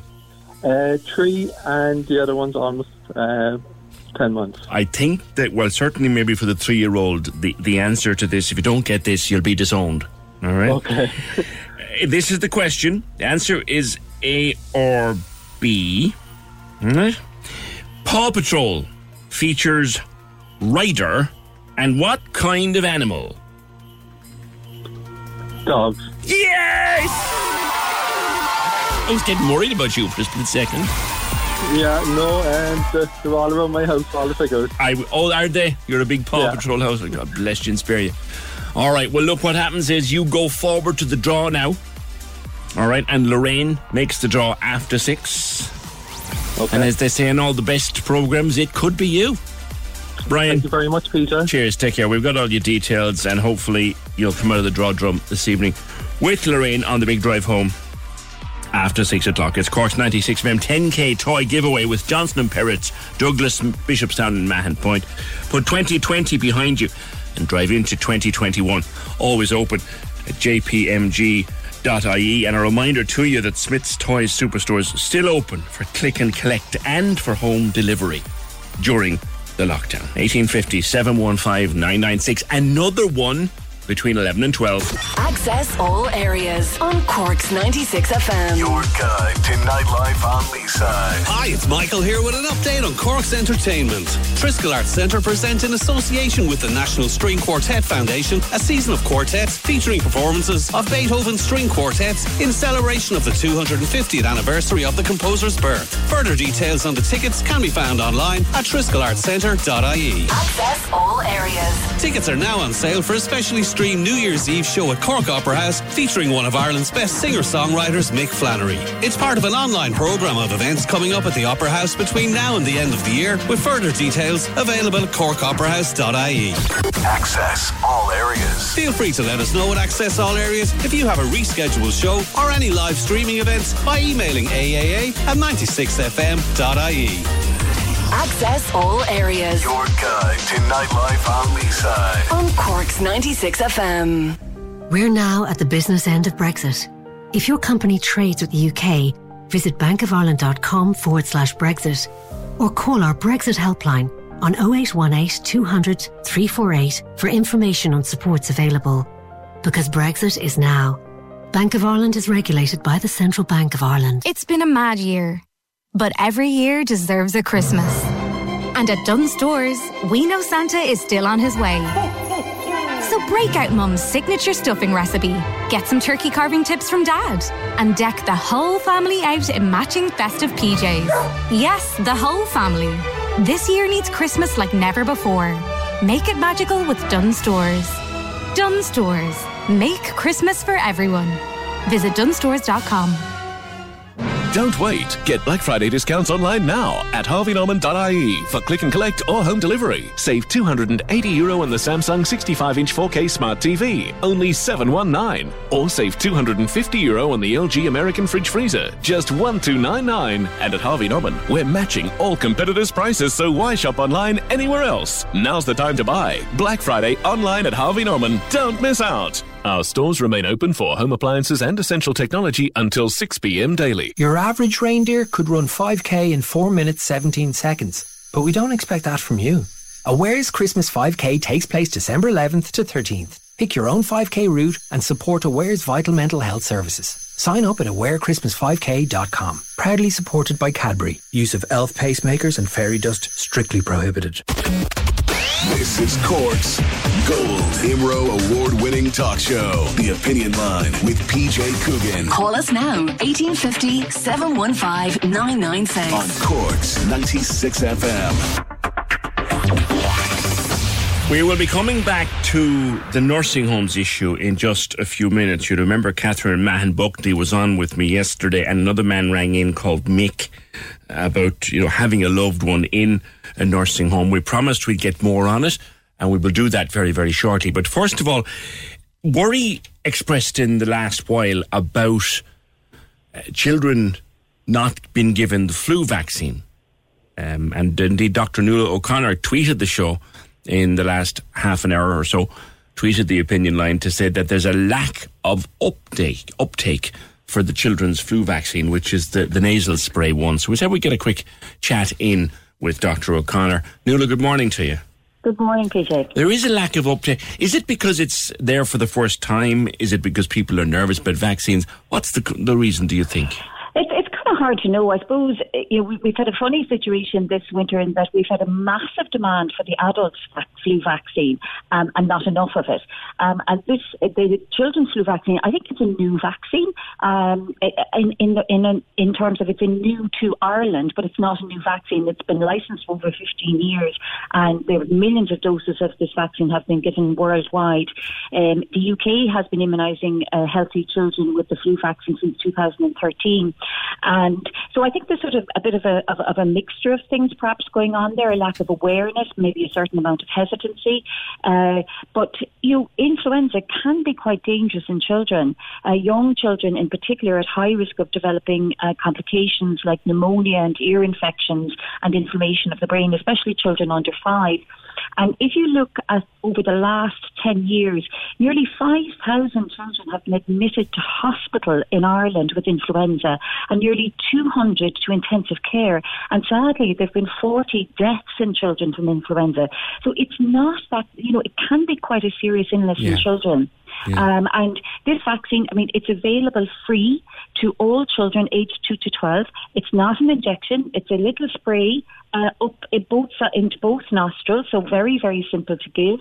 Um, very little side effects. Some children, about maybe 1 in 10, 1 in 20, might get a slight fever, you know, in the 24 to 72 hours afterwards. You just take paracetamol or ibuprofen. No need to have a COVID test. Mm. But the other advantage to this is that we know, uh, unlike COVID, which you know, as you know, that tends to spread in adults, not so much among the children. But influenza, it spreads among children. So if we can actually protect that, you know, if uh, um, that two to twelve year old group, what happens is is that it protects the older adults in the household, the grannies and the granddads, mm-hmm. and it also protects the children under two years of age. Right, right, because that cohort, one thing they're not going to do is bring it in. Exactly. They're not going to bring it in, and uh, so it's you know it's it, it's there. We've lots of it. I mean, it's amazing. We just do not have enough adult vaccine, and we have loads of this sitting in our fridges uh, in GP surgeries. Uh, oh, most practices, about you know twenty, maybe twenty five percent of people have, have have taken it, and even when we contact them, they're oh gosh, yeah, I, yeah, I kind of heard about that, but I hadn't really thought about it. Kevin so has I, a very good question on Twitter, Nuala. Here, could this be done through the schools, perhaps? I, I, think it's a very good question. It's something that we asked ourselves. But when you think about it, the schools program is normally administered by our public health doctors. Okay, so you know, like many other parts of, of the system, we don't have enough capacity uh, with terms of public health doctors because they're very involved in all the contact tracing and the COVID 19 work. And they're also catching up on the cervical cancer vaccine and other programs. So it was because GPs normally do all the adult vaccine, uh, it was felt that it, for this um, program that we would distribute it out through general practice. And as you know, most GPs have been doing uh, surgeries um, and clinics for flu vaccine at the weekends and after school hours to facilitate parents. Uh, so at this stage, the, the, vaccine also doesn't have a very long shelf life. It only lasts about five or six weeks.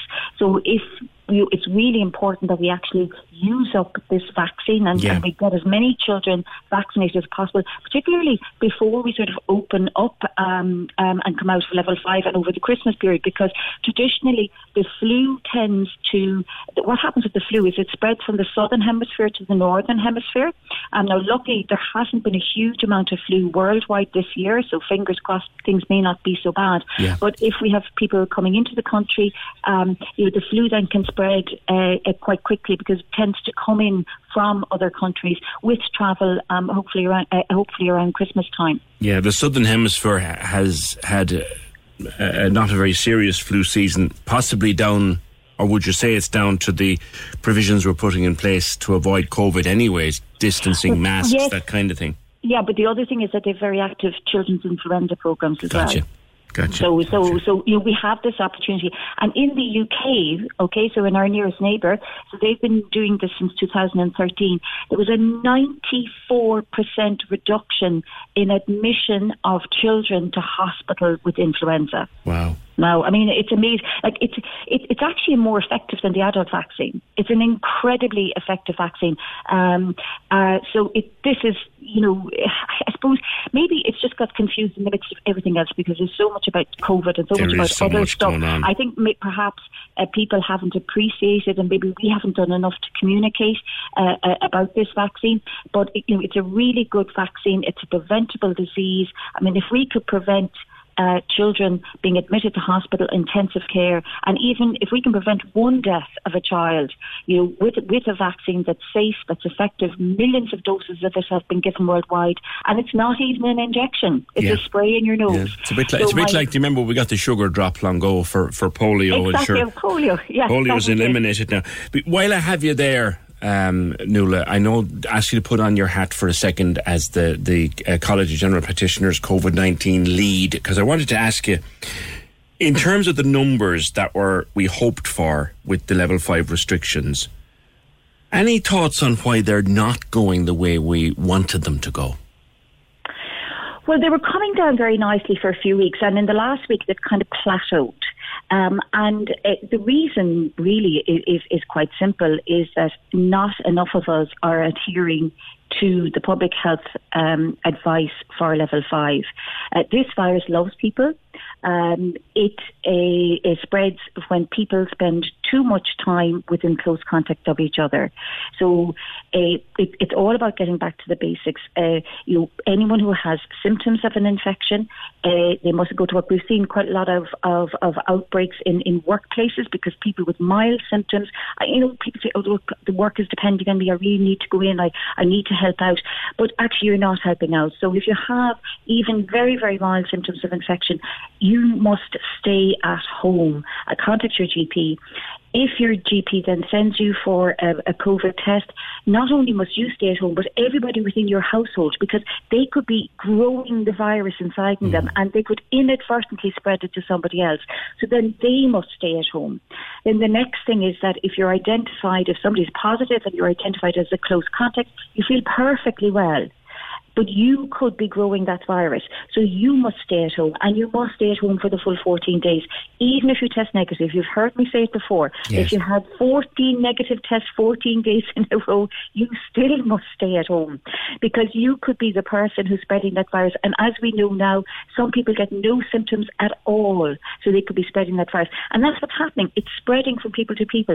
When we look at the at where the um, the numbers are coming from, the vast majority of them are still coming from spread within households and spread within the community. So somebody's mixing with somebody else in the community. Um, they're picking it up from them, they're bringing it into their house, and it's spreading among their house. That's how this virus spreads. So, you know, we have a, we have two more weeks, just just just two more weeks um, uh, before we come to the end of level five, and we all want to be able to open up from level five. We want to be able to have more freedom at Christmas, and and to do that, we just need to double down absolutely. Um, concentrate our efforts in the next two weeks on minimising our social contact uh, with other people. Okay, listen, thank you for that, and thank you for the update on the children's flu vaccine, which is free. Uh, kids between 2 and 12, available from your GP, completely safe, too little up the nose, and all done and dusted. Get it, it's free. Thank you. That's Dr. Nuala O'Connor from Elmwood Medical Practice in Douglas and also the uh, College of General Practitioners COVID 19 lead, which is why I asked her about the numbers. Do you hear what she said? We need to buckle down hard for the next two weeks and do what we're being told. Interesting to see the level of traffic on the roads. It doesn't feel like level five. It doesn't feel anything like, say, Easter time. You look at the traffic on the roads, it doesn't feel like a lockdown. at all. 1850 715 996. Yesterday on the programme, I spoke to Catherine Mahon Buckley. Uh, her mum is in a nursing home. We talked about, you know, she loves to visit her and spend time with her. And say last Christmas, she spent pretty much all of Christmas Day with her. One of the family was with her all the time. And she spoke to me about how her mum, given the condition that she has, doesn't understand why people aren't visiting her. And it's heartbreaking. And uh, here's a little clip from that piece yesterday about when Catherine did manage to get a visit to her mum just recently on compassionate grounds. You know, when I went in, first of all, she cried, and I cried, and then she thought she thought I was the doctor. Then I went from the doctor. She thought I was dad. Then she thought, and then she asked. I, I think you know, there's always a, a, a fun element to things. She said to me, um, "Can I just ask you, when did you join the family?"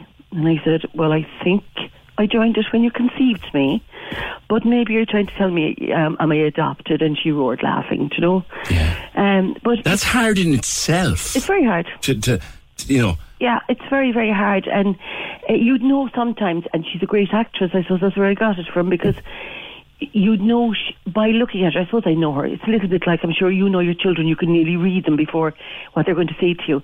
There are times I know she, she doesn't know me, but she's um, trying to find her way. yes. And you know, try and put yourself into that situation. That must be very frightening, PJ. Yeah, Catherine was wondering how is there some way we can facilitate this coming Christmas to be with those loved ones in the nursing homes around, particularly around the big day itself. Tadhg Daly from Nursing Homes Ireland joins me. Tadhg, good morning. Good morning, PJ. Heartbreaking time for families. How are they going to deal with this? What are they going to do? Yeah, absolutely. It is heartbreaking to listen to Catherine speaking so eloquently there about the, the challenges. And uh, it, look, it has been an incredibly difficult number of months for, for the residents uh, and families and also for staff in nursing homes. But despite this, you know, uh, we have been heroic in, in maintaining people's spirits. And it's good to hear that Catherine had a visit recently. What we're working with as an organisation with, with the, the Health Protection Surveillance Centre uh, and the Department of Health is to uh, review the guidelines uh, coming up to Christmas, obviously. Christmas is a, is a special time in all houses, uh, and a nursing home is that person's own home. Uh, so we'd be confident, uh, you know, that we will have, a, I suppose, revised guidelines coming up to Christmas, which will look at this issue of ensuring that everybody gets a visit, uh, you know, over Christmas. Obviously, with with fairly strict uh, conditions around it, I suppose, if you like, because we do need to maintain. Uh, you know the public health guidance. Uh, you know visits would have to be scheduled, obviously. Uh, and again, back to the point by by, by your GP uh, earlier. You know, people need to. We all need to double down, as it were, to ensure that we can get into a position where uh, all nursing homes, public, private, and voluntary, can get back into a position where we can facilitate say, visits. So I'd be confident that over Christmas people will get an opportunity, um, but it obviously won't be anything like the Christmases of, of, of last year uh, or, or indeed of old. But Which, hopefully, which is terribly unfortunate. You know, when people sit down to have these discussions, Tadhg, and, and they're meeting across a table or on Zoom, Mm. wherever they meet, are the families represented at that meeting? Yeah, not current. Well, I mean, what we have is, is through the expert panel recommendations. There's a number of advocacy groups in, involved, and you know, I suppose obviously we're a representative organisation for the, the operators or the providers, but you know, we, we would see ourselves as as an advocate for older people as well. I mean, we all share a common goal, and the common goal is to ensure that the residents in nursing homes get the best possible standard of care and that we can come to a position whereby we can get safe visiting. Clearly, none of us want to introduce uh, COVID into any residential care facility, and that you know that is a, a risk. But we've got to balance that risk, obviously, with ensuring the the well-being, because that's the issue. It's the well-being of older people who reside in nursing home care. And look, staff have been heroic uh, in terms of, as I say, maintaining community spirit uh, and, and and maintaining people's spirits. But you know, it'll never it'll you'll never be family. Uh, so there's a there's a commitment on our part, I can assure you, as Nursing Homes Ireland, to lead on this. Uh, but we do need obviously very strong advice, guidance, and support from public health in the first instance, and also from the public at large. Because if we if we have high levels of community transmission, uh, you know, uh, my fear is that that would impact on all our ability to move uh, to introduce uh, to reintroduce uh, visits on, on compassionate grounds again over over Christmas. Is there a case to be made for, and as Professor McConkey was speaking to me earlier on this morning, these cheaply available, widely available antigen tests to be Mm. available to people who want to go visit nursing homes? Yeah, I mean we've had we've had that conversation. I can assure you, uh, just as late as this morning, speaking to officials in the Department of Health around that. I mean, the public health advice uh, on the antigen test isn't as strong, maybe as we would like it, like it to be. Uh, as you know, at the moment, all staff in nursing homes are tested every two weeks uh, through the PCR test. Um, so the, the the variability, and I'm not an expert in this area, uh, I might add, but the, variabi- the variability rather uh, in terms of antigen testings uh, is not strong enough, is what I'm hearing from public health. Uh, but clearly, if it's another part of the of the toolkit, if you like, of the armory to ensure we can uh, get back to safe visiting, uh, you know, we will do that obviously. But we do need to ensure that you know we, we, we that the, the antigen test, as it were, uh, stands up to scrutiny, if you like. Tadhg, seeing as I haven't had an opportunity to speak to you in quite a long time, um, I, I wanted to put something to you with regard to the first wave of, of COVID 19 back in the early part of the year. There was, how shall I put it, a bit of a, a set to between yourself and Nursing Home Ireland and the authorities with regard to locking down the nursing homes. And you and your association stood by your guns and you knocked them down. You locked th- them down. When we look back on this, when it's eventually over, will questions have to be asked about how the authorities looked at nursing homes in the very early days? Yeah, look, clearly the COVID committee uh, met over a number of months in the summer. The, the minister established an expert panel, and I think you know there is uh, a view uh, now which would support what you've just said. There is that. Uh, we would argue that the nursing home sector uh, was probably ignored in the early part of the first wave, unfortunately. Uh, all of the, the focus was almost exclusively on the acute hospital system. We were hearing about, you know, how would the how would the public hospital system cope with a wave. We were hearing about, you know, the need for ICU uh, and to keep, you know, um, I suppose younger people. And you know, if I'm honest, um, you know, I think there was an element of ageism there um, in, in terms of the approach that was taken. Now, people will, will, I'm sure, argue with that with that point. Um, but I suppose, you know, we, we don't necessarily want to get into finger pointing, but I think you're right that when we look back in time to come on how the first wave was handled, I mean, clearly at the early stage. Uh, the nursing home sector and residential care generally uh, wasn't as high a priority as it should have been. Now, that said, uh, to be fair to Minister Harris and indeed government and, and the HSE and others, uh, once once the engagement uh, and collaboration got going, uh, we did manage uh, to put very, very good systems and processes in place in terms of PPE, in terms of serial testing, uh, and we've seen that in the summertime whereby the numbers of clusters were closing almost on a daily basis. Yeah. Because ultimately, PJ, the, the, the impact in the nursing home sector is in direct correlation to the impact in the community. If there's high incidence of, of, of COVID in any community, then the, the, the risk uh, and the proportionality It, it of it will get into the nursing homes. Absolutely, absolutely. But look, we're in a much better place. Uh, I think it's important to end on a, on a positive note. You Yes. know, we're Ah, yes. we are in a, in a much much better place, thankfully. Uh, look, it's been tragic uh, for for all of us that that work in the sector, but more particularly for the families that have lost loved ones.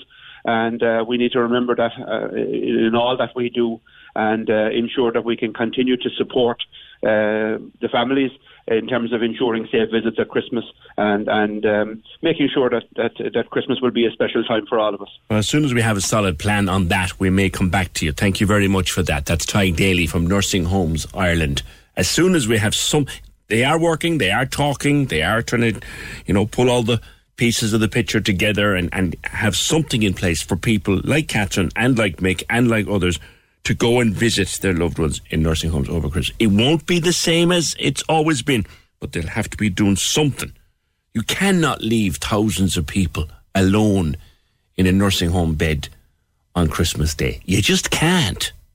Got to be able to do something for them. The Opinion Line with PJ Coogan on Corks 96 FM. Yeah, getting to that, the future of both Dublin Zoo and Fota Wildlife Park. Fota Wildlife Park issued a statement yesterday also uh, with relation to its future. And it's been losing money hand over fist, and keeping animals is expensive, and it needs gate receipts to help to to pay for that kind of thing. So we'll catch up with Fota Wildlife Park and look at that there in just a moment. We must also do another round of this. Cork's 96 FM's 10K toy giveaway. With Johnson and Perrott, Douglas, Bishopstown, and Mahon Point. Put 2020 behind you and drive into 2021. Always open at jpmg.ie. Yeah, two, bite, two bites of this particular cherry on the opinion line today. Do your cue to call around about half 11. I'd say about 25 minutes' time. You'll hear your cue to call. When you hear it, call us back or uh, text to WhatsApp, rather. Text to WhatsApp 083 396 96 96. And then we'll call you. We'll select someone. The computer will randomly select somebody. We'll call them back. They need to answer a simple question. And they'll be in the daily draw after six to win one of two 500 euro shopping sprees. We had a winner from this program yesterday, and we've had one qualifier already today. We'll pick a second around about half past 11, and both of our qualifiers go forward then to the draw this evening with Lorraine on the big drive home. It's the Corks 96 FM 10k toy giveaway with Johnson, Perrott, Douglas, Bishopstown, and Mahon Point. Put 2020 behind you and drive into 2021. Always open at jpmg.ie. 1850 715 996 is the number to call. The text to WhatsApp is 083 396 96 96. The email opinion at 96fm.ie. Twitter at opinionline96 and Facebook, the Corks 96FM Facebook page. Send us a message through that page, but please do if you can.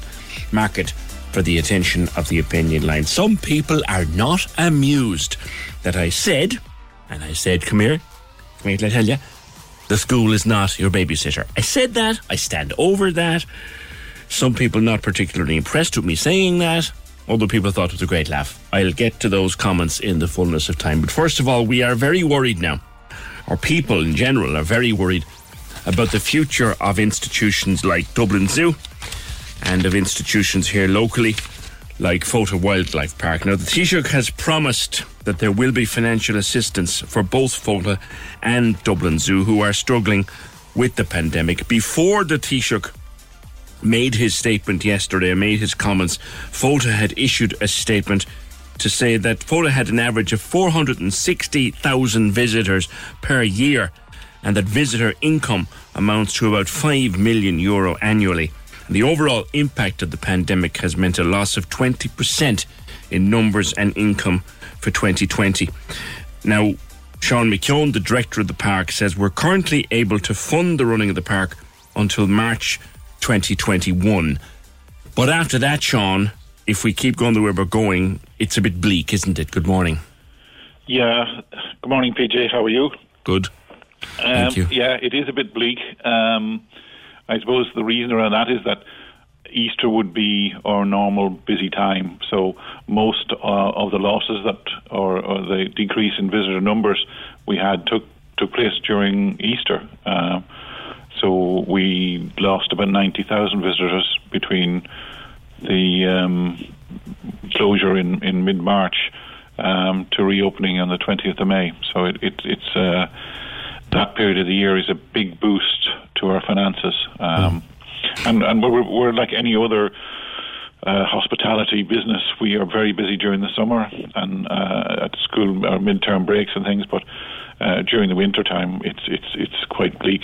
How much do you actually need in the bank every month to feed and care for your animals?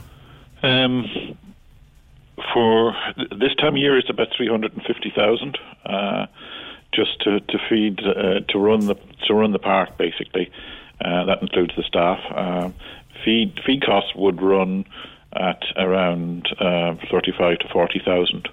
Um, it's slightly higher in the wintertime because the animals are spending more time indoors. Mm. Things like our giraffes uh, and, and, and, zebras and bison and things like that that would be out grazing on grass.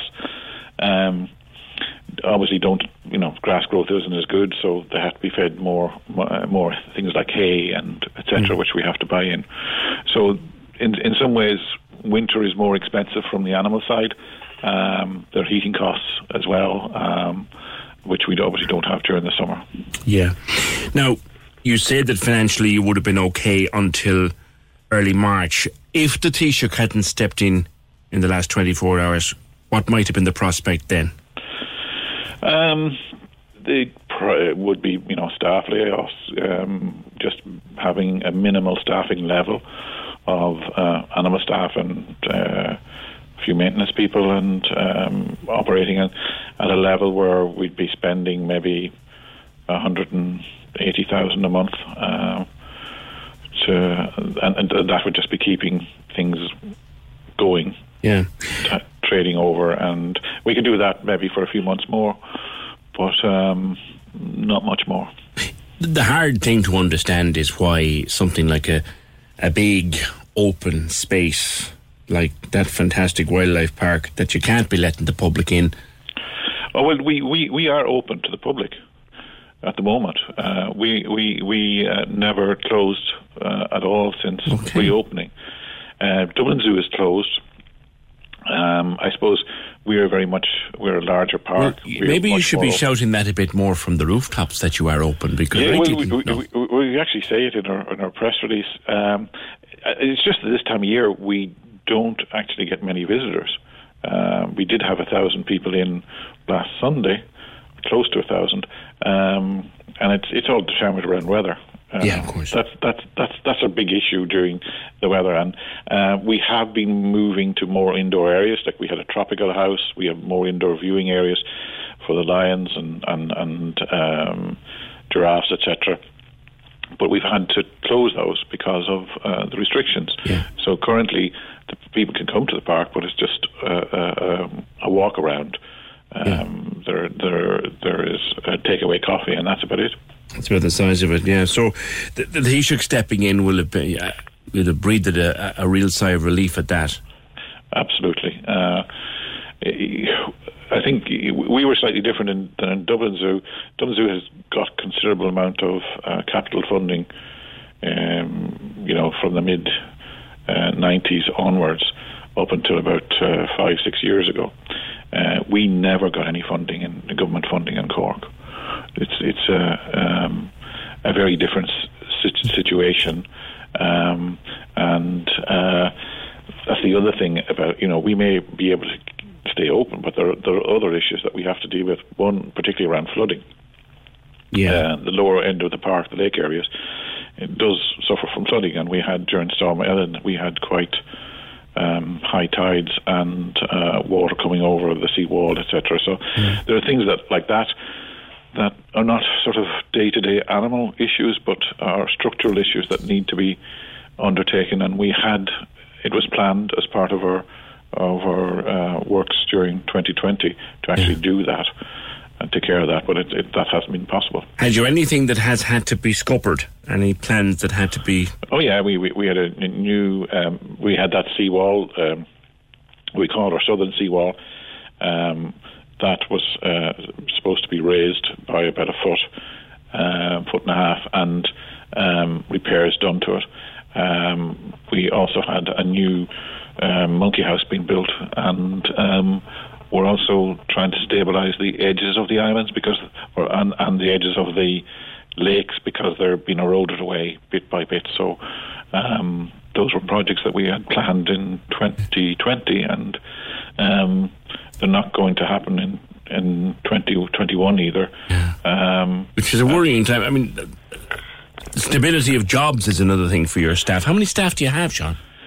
Uh, at the books at the moment is, is about 63 or 4 people. So in summertime that would double go up to uh, close to 100. And, uh, and that doesn't include catering staff and other um, um, staff that we have uh, in from other companies working here. So And we're, we're worrying old time. So the Taoiseach's intervention, very, very welcome. And, uh, yeah, and the the other big thing for, for us is that, and, uh, and what to the local economy is that uh, we know that FOTA the people that come to Fota, particularly during the summer period, more than half of those are holidaying in the area, um, and they're spending at least five, six days in the area Mm. on average. Um, they spend half of those are staying in hotels, um, the other half in other various forms of accommodation, but they're spending a lot in the area, and it amounts to somewhere in the region of uh, between 190 and 200 million a year. So it's it's a huge boost to um, the commercial and uh, particularly um, hotels and uh, you know the the, the tourism um, aspects of the region. Yeah.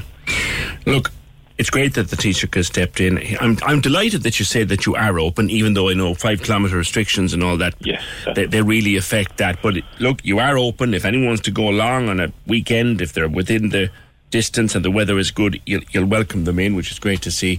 And we'll catch up again, Sean. Thank you very much. Sean McKeown, Director of Fota Wildlife Park. They had enough money, 350 grand a month, to keep the place ticking over food, wages, all that. Food for the animals, wages, maintenance, 350 grand a month. They had enough in the bank and have enough people coming in the door to keep going until March of 2021. They wouldn't have been able to do it after that if things have been keep going the way that they are. So hopefully the uh, decision by the Taoiseach that there will be help for Fota and for Dublin Zoo will be welcome and we'll get them out of that corner. And before anybody, and I know they will, I know they will, we'll have them big. Well, now zoos are terrible places and we shouldn't be having zoos and we should. Let's have a listen to what the actual voice of authority says about that. Well, I think the zoos uh, perform a very valuable function, as they always have. The practice, the practical ways in which you run zoos have changed hugely. Uh, the emphasis on breeding, for example, is of great importance, and the emphasis on education has increased extraordinarily over the last 50 years. And uh, zoos can do things that nothing else can do. You don't actually know what an elephant is like unless you've seen one standing alongside it, and we can't all go to the plains of East Africa. So I, I welcome zoos and applaud zoos, and I think they are a very, very important uh, element. So if you were to tell me why we shouldn't have zoos, tell him, God himself, Mr. Attenborough, tell him why he's wrong. 1850 715 996. The Opinion Line on Corks 96 FM. With Lehan Motors, leading the way for Toyota hybrids. The place to order your 211 Toyota. See lehanmotors.ie. Corks 96 FM. A couple of things I promised you before we finish today. First of all, uh, when a politician actually takes responsibility for a crap decision, doesn't happen here, but it happened overseas. Tell you about that. Also, a little project we want you to take part in with the opinion line coming up to Christmas. I'll explain all that for you. And the fact that people have been um, reacting to my comment. Okay, I was being a little bit cheeky. I know my comment about schools not being babysitting services. We get to all of that and loads, loads more besides, including another round of the 10k toy giveaway, which will happen in the next 10 minutes. Eugene, you are a mine of information, and the executive research desk has even added to it. Eugene says MGM's first lion was called Slats and was born in Dublin Zoo. I think the most recent lion was also from Dublin Zoo. Now we can add to that, it would appear that a second lion, MGM's second lion, was called Cairbre and also came from Dublin Zoo. But MGM also now just call all their lions Leo. Uh, the the old media exposure wasn't great uh, for years with the lion, so now they just call them Leo, and they don't like people drawing attention to the fact that different lions have been used.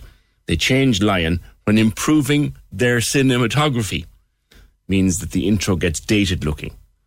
What they mean by that is, you know, the MGM start where you see the lion, the lion comes out. Well, you see, if you're using an old lion from the 70s in a new film in 2020, that lion is going to look old and dated and grainy. So they need new. So they just call them all Leo. Where do we go with this one? Thank you, Eugene, and thank you, Executive Research Desk. Mark says we should be visiting animals in their natural habitat It's more educational, economical, environmentally friendly, and it'll provide work in the third world. It could turn a third world country into a second world country, says Mark in. Mark in you're probably right, but as Lord Attenborough says, can't always achieve that. We can't all get to the plains of Africa.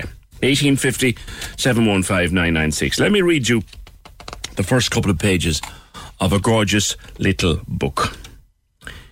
It was the 24th of December in the year 2020, and under the tree there were presents aplenty. The children were sleeping, tucked up in their beds, yet still there were worries that ran through their heads. Their year had been bullied by COVID 19. So many changes their lives had now seen. People wore face masks and kept social distance. It felt like the virus had changed their existence. Now you'll recognize the tone of the poem the night before Christmas, but 'tis a whole new version and a, a gorgeous, gorgeous little book. Anna O'Connor, good morning to you. Hi, good morning. What is the story behind this beautiful little book? Uh, so it's called Santa's Magic Mask, and it's basically a children's story to kind of tell them how Santa can still call this year, even though there's a pandemic on. And um, I decided to write it after some of the children that I babysit were expressing their worries to me and asking me how Santa was going to call this year. Because, you know, we can't visit each other's houses, we can't travel, and, and that's what Santa does.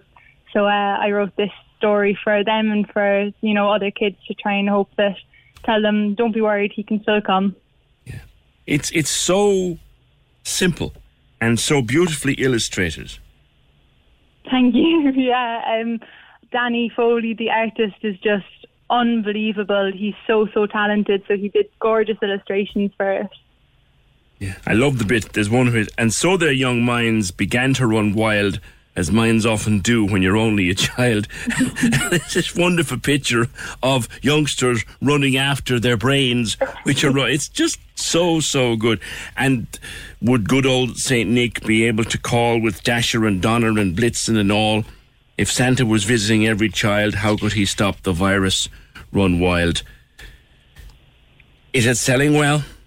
It's unbelievable. The response has been amazing. You know, we uh, we initially were even just doing it for kids that we know and family, friends, and stuff. But all the children just love it. Some of them have declared it their favourite Christmas story, which is uh, quite a nice compliment to get. And um, we've just been inundated with orders now, and it's just it's so surreal because we didn't really anticipate any of it. But it's just really nice to see it getting a good response. Where can people get it, Anna? Uh, santasmagicmask.com.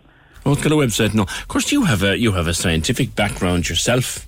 hmm I do, yeah. I've uh, been involved in the Young Scientists competition and all of that kind of thing. So uh, I do a bit of a bit of both. So you, you'll appreciate how kids get get so frightened, and the, the youngsters that you that you babysit. Like how we we're all going. Other than buying this wonderful book, we're, we're all faced with the young ones, or many faced with the young ones in their lives now, frightened about Santa. And of course, they tell us we've been on to the North Pole frequently, and the North Pole tell us there's nothing to worry about, nothing at all. And and even talking to the air traffic controllers, there'll be no problem. Mhm. But at the same time, youngsters get worried. Definitely. I mean, they're so, so intelligent. Even I saw it uh, at the Young Scientist competition. There used to be these tiny children running around to everyone's projects and asking questions that were harder than the judges and harder than the scientists that were there. They're just so intuitive. They're so tuned in. So, you know, we, we really need to explain these things to them because they have the questions and they do generally have the understanding. So it's just trying to get to the answers to those questions across to them and letting them know that everything will be okay. All right. Well, Santa's magic mask, and this is a, it's it's a wonderful, wonderful little little creation, and well done so to yourself, and well done to, to Danny. Anna, thank you very much. That's Anna O'Connor, santasmagicmask.com. And remember, tell him PJ said it. Tell him Anna said it. Tell him we've all been on to the North Pole. There's no problem. There's no problem because I know the little ones are worried and they are asking at night, Mom, will, will Santa be able to come now? Because if we have a lockdown, will Sa- Santa don't know nothing about lockdowns, doesn't care about lockdowns. He's immune from lockdowns. Santa can go wherever he wants, whenever he wants. Don't worry about Christmas. 1850 715 996. Teachers. Now, we were talking about the schools, and I got some clarification from Michael Gillespie. In fact, a lot of clarification from Michael Gillespie of the TUI as to what they said about schools and closing a couple of days early at Easter time. And the point he said was it has merit. They didn't look for it. It has merit. Because those last two days, the Monday and the Tuesday, as they'd be this year, so there's not much being done on those days anyway. And to give people time to get home and maybe isolate a bit and then celebrate over the Christmas with fa- there's merit in it. They didn't call for it. And I sort of said, well, straight away I could see the, the text coming in. What about childcare? Who's going to mind the children if they're off to school? And sure, I can imagine. Listen, I went through this myself. I went through this myself. But I did happen to mention that, look, your child, your school is not your, your babysitter. Caller says the schools are not babysitters. But you can't just change an arrangement in any area with short notice. There are families with one, two, and three people working from home. It's even hard for the secondary pupils to find a place and time to study. We've already lost a lot of time this year, and that affects families as both employees who lose time and students who need to catch up, which is fair point. It's a difficult time. PJ, I must say you exasperate me sometimes. You said school isn't a babysitting service. Okay, but the teachers aren't working for nothing. They're hardly volunteers, and we, the workforce, are keeping them in well paid jobs. Well, most of them anyway. Love the programme, says Helen. Then Rachel says, why can't the teachers continue teaching properly on the Monday and the Tuesday? What's wrong with moving on to the next chapter, getting ahead of some of the work, as opposed to all they want to do less? In my opinion, students have lost so much during the year and are probably behind in some shape or form overall. We're all changing traditions this year. Why can't teachers stop moaning and change the tradition of plays and things? Why, why not just keep going? What's with this winding down attitude? Do proper work on the Monday and the Tuesday instead, says Rachel. Go on, PJ, you legend. Best reply ever. But you're right, your school is not your babysitter. That's from Esther, 1850 715 996. Keep working into the Monday and the Tuesday with kids who just want out the gap? Good luck with that. 1850 715 996. The Opinion Line on Corks 96 FM. With Lehan Motors, leading the way for Toyota hybrids. The place to order your 211 Toyota. See lehanmotors.ie. Shall we do it again?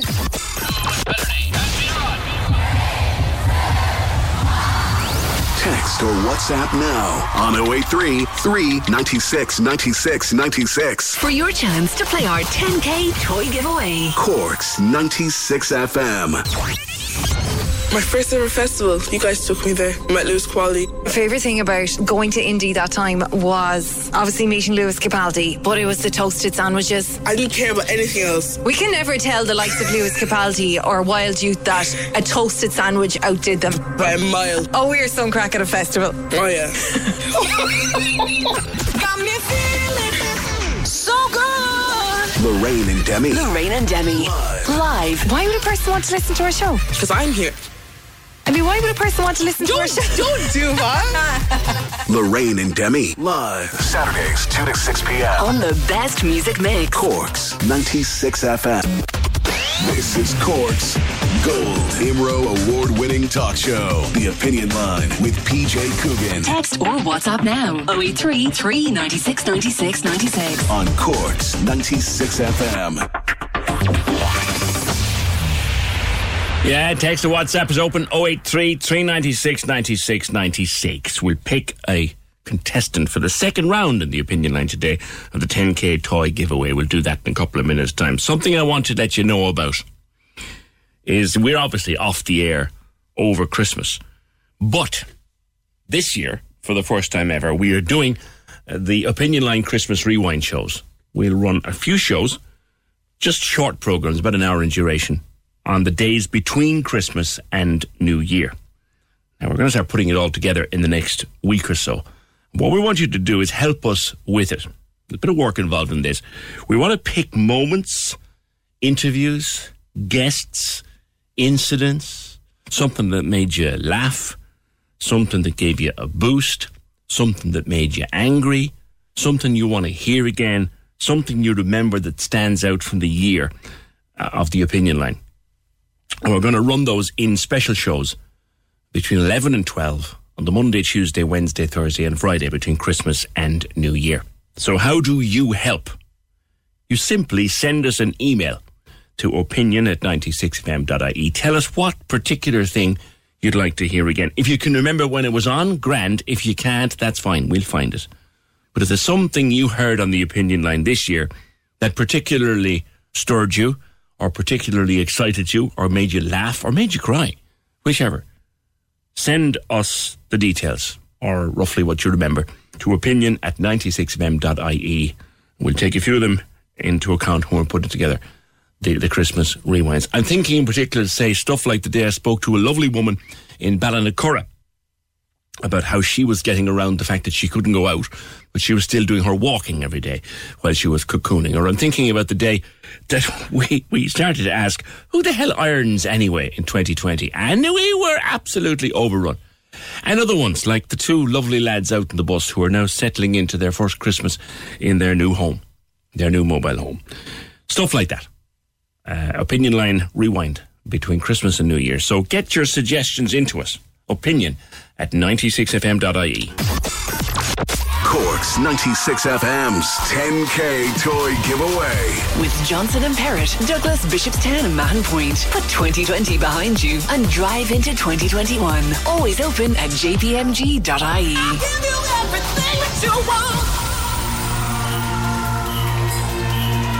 Yeah, second bite of the cherry for today. Another opportunity to get the draw with Lorraine on the big drive home this evening.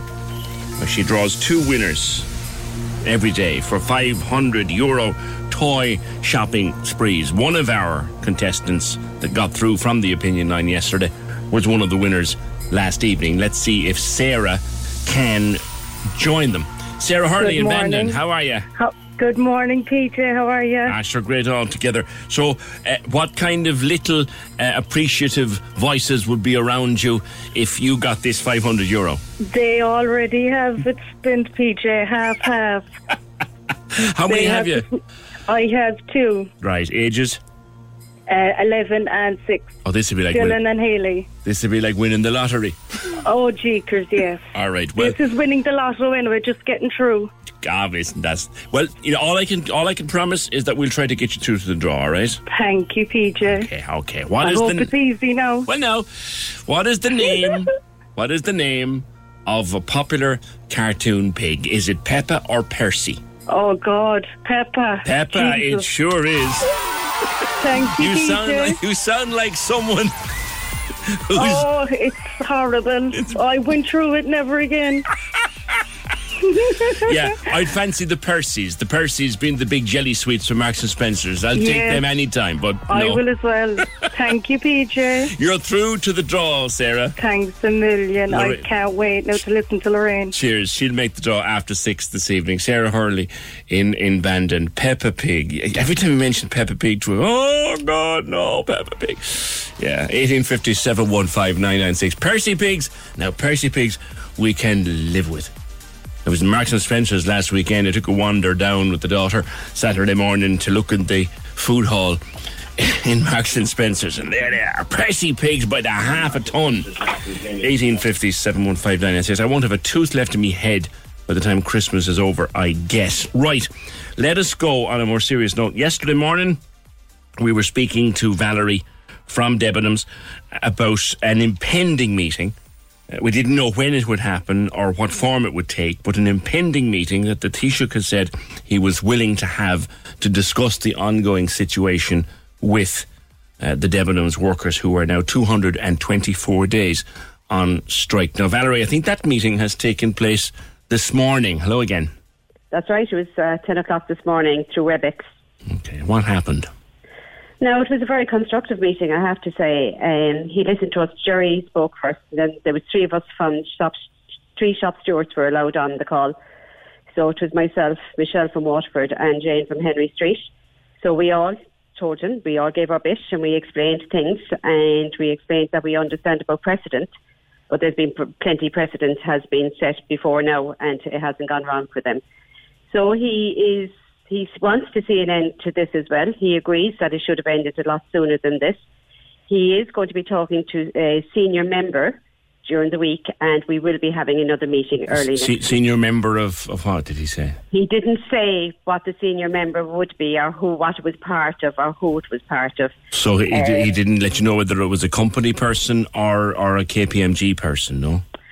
I it's not KPMG. It's more, I'd say, it's more his um, a a senior person on his side of his civil servants. Oh, I see. Oh, I see. I see. Yes, yeah, All right, and uh, we're meeting again early next week because he knows that he can't go on any longer. He feels that even if he waited any longer than next week for a meeting, that is, then it's even going on too long.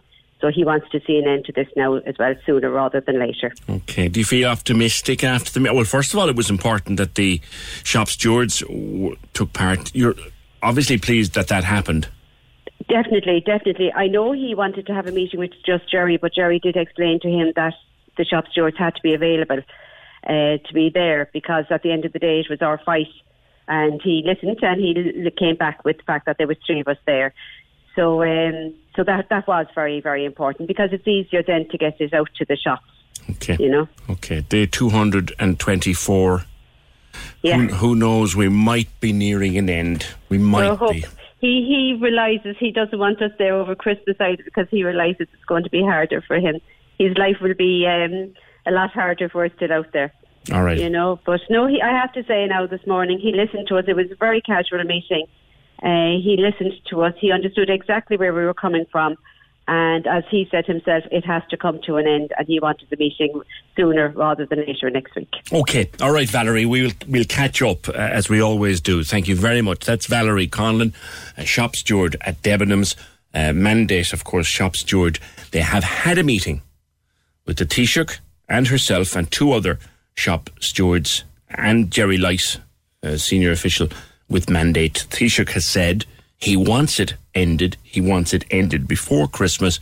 Something has to be done. So now he's going to talk to, it sounds like senior advisors in his department to see what, if anything, can be done to bring this to a conclusion pleasing to everybody. Because the only way you get out of this, and let's be very straight about it, the only way you get out of this is if whatever solution is put on the table pleases everybody. That's not going to be easy. I remember back to Vita Cortex how long it took, how much negotiation was involved, how hard that negotiation was, how many people sat there in corridors shaking their heads. God, will we ever get out of this? But there's been movement today now at the Taoiseach. We'll see where it goes. 1850 715 996. I read a lovely Facebook page uh, this morning early and, and last evening. Now, many of the many of the entries on it date back to like 2017, 2018, but it's an ongoing story of a young lad called Ado and, and his journey through what's been a rough old life so far, but he, a life through which he continues to smile. Uh, Stephen O'Brien is Ado's dad. Stephen, good morning. Uh, good morning, Peter. How are you? Good, good. A remarkable Facebook page, very honest, very blunt, hard reading at times. Tell me about Ado. Um, well, uh, Ado is 12 now, um, and he was diagnosed when he was four years of age with a, a very rare disease called FSGS. So that stands for focal segmental glomerular sclerosis, which is essentially um, scarring of the kidneys. Right. And it's it's it's, it's uh, snowballed from there really. Um, he he lost his kidneys when he was seven, um, and he was on dialysis for nearly two years. Um, and he was transplanted then back in 2017. Okay. So it's been a, a pretty much a, roller coaster journey, you know. So he got a, a kidney transplant. Was it one, one, one or two he got? Uh, yeah, just one. Yeah. So um, my brother-in-law, uh, Tommy Barrett, is his name. So Tommy Bino, um, he's not a, a relation through blood, we'd say, and he ended up being a very, very good match.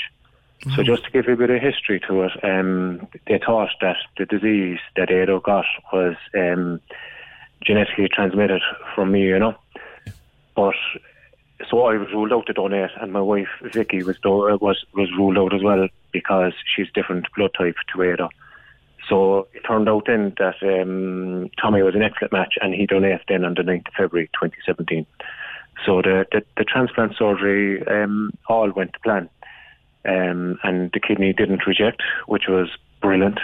But the problem was, I suppose, was uh, two weeks post transplant, we got the dreaded news that the disease had recurred in the kidney again. Now, prior prior going into the transplant, myself and Vicky, we were aware of the risks that there was an 80% chance of a relapse. But, like, you know. It's like his um, body is attacking the kidney. So what it is is his body is producing something, producing this protein. This protein, his body then tries to get rid of the the protein out through his kidneys, and when the protein passes through the kidney filters, it scars him and it's knocking him off one by one. So, um, and how that manifests itself is bubbles in the urine. So, very, um, very frothy urine that doesn't break down. Like normally, when you would say you'd have a wee or whatever, the bubbles kind of break down naturally themselves. Here, those wouldn't. They're full of albumin. It's called. So uh, that's the problem. It's it's known as um, an idiopathic disease, which is kind of a fancy medical term, basically of, of they don't know what caused it, but it's it's it's it's involved his immune system. You know. Oh my goodness. Um, so it's um, we've been dealing with that ever since the ever since the transplant. And then he broke his arm rather badly, did he? Oh, stop! Yeah, um, things kind of just got somewhere back to normal, if you could call them normal. And uh, we're going back into school, and he had a bad accident in school where he fell very awkwardly against the curb. He put his hand out against the curb, and another young fella that he was playing with landed on that arm, and he he smashed it. Basically, it was like a boomerang. Um, compound fracture, both bones, um, and um, rushed to hospital again. And he had to get two titanium rods put into his arm to hold it together. Now that was we've had a lot of ups and downs on this journey, but I I think Vicky would agree with me that was that was the lowest. You kind of say, God Almighty, what's he done to deserve all this? He's a tough little devil, though. He keeps smiling. Oh, he's he's a legend. Um, you know, everyone has a hero. He's mine. Um, he's just so resilient, so positive, um, and he's he's very funny. He's a wicked sense of humour. Um, and you know what? That has really stood him through all these uh, testing times. Yeah. Um, and he's a real people's person as well. Like if if if he was to meet you, now, right, he's he he wouldn't have to ask twice for your name or anything like that. He'll just always remember. And a couple of weeks down the road, then he might say like um he might he might ask you about that person. You know, Yeah. he's a, he's really tuned into people as well. You know, so I think one of the purposes of writing the blog, which, as I say, is very, very blunt, and, and, and you don't spare the horses, which, do you know what? It makes it an even better read. You really want to encourage people to get donor cards. Definitely, yeah. It's um, it's just it's such a brilliant thing to do. Um, I think, I think a lot of people aren't aware as well of the whole concept of um, of live donation, um, living donor. You know, Yeah. um, that's that's a brilliant thing to do as well. I mean, we were under the, the deceased donor list until we'll say uh, Tommy came forward. Um, no, Vicky's sisters came forward as well. Um, so Vicky, my wife's younger sisters are identical twins. They came forward as well to, to get tested. We were convinced it was going to be one of them, and then it turned out that it was going to be Tommy. But so the whole concept of living donor is out there as well, and it's, it's a brilliant thing to do if anyone ever wants to. uh, Because we, we forward, could all you know? survive, those of us in good health could all survive on one. Oh, absolutely. On one um, kidney. Absolutely, um, no bother. Um, and you know, like um, I work in Cork City Fire Brigade, and a very good friend of mine, George Dolan, not long after um, our transplant, George uh, did a live donation, uh, gave a kidney to his brother Jimmy. I think I spoke to him at the time. Or I spoke to. I did, I think. Yeah, I remember that. Yeah. I remember yeah, that. yeah, yeah, and um, all is going well, and George's going well. Like the thing about, I suppose, for the person who donated the kidney is um, the other kidney then picks up the slack, and it kind of it, com- it becomes, I think, it, it glows a bit more, and it becomes you know more resilient and everything. So before um, I let you go, Stephen, how how Mhm. do we go about getting a card if we don't have one already? Um, I don't know what the text does. It's a very simple uh, process. I don't Okay, have it in we'll front of me. get There's just a, we'll get those details. That's okay. There's a text. There's a text number. That's all it is. And Um, becoming uh, a living donor, is can you is that through the same process? Uh, no, that uh, I wouldn't be. That that'd be much more kind of um, regulated, and um, it's more kind of, I suppose, for uh, people who are already in the situation. Maybe someone uh, knows a family. well, you know what we'll do. in Do you know what? trouble. We'll follow this up, Stephen, with a bit more Mm-hmm. on how you go about being a donor and how you go about being, in particular, a living donor. Uh, so, so that we can draw more attention to the need for, for organs for young people like Ado. And again, the blog is fantastic. And my best to him Thanks, and you Peter. coming up to Christmas and to the family. Mind Thanks very yourself. much. Appreciate that. Cheers. Thanks. Cheers. That's Yeah. Stephen O'Brien, father of Ado. Ado's Journey on Facebook. It's worth a read. It's worth a read. Listen, tomorrow we're talking to an eight-year-old lad from Ballinhassig who's giving a TED talk. Uh, as part, or kind of a TED talk as part of World Children's Day tomorrow. That's Charlie. And uh, because apparently it's popular, and we'll be catching up on what's been happening in I'm a Celebrity, Get Me Out of Here. Oh, all right, all right. I give in. I give in. Program edited by Terry Brennan, produced and researched by Fergal Barry, and we'll see you tomorrow just after nine. The Opinion Line on Cork's 96 FM. With Lehan Motors, leading the way for Toyota hybrids. The place to order your 211 Toyota. See lehanmotors.ie.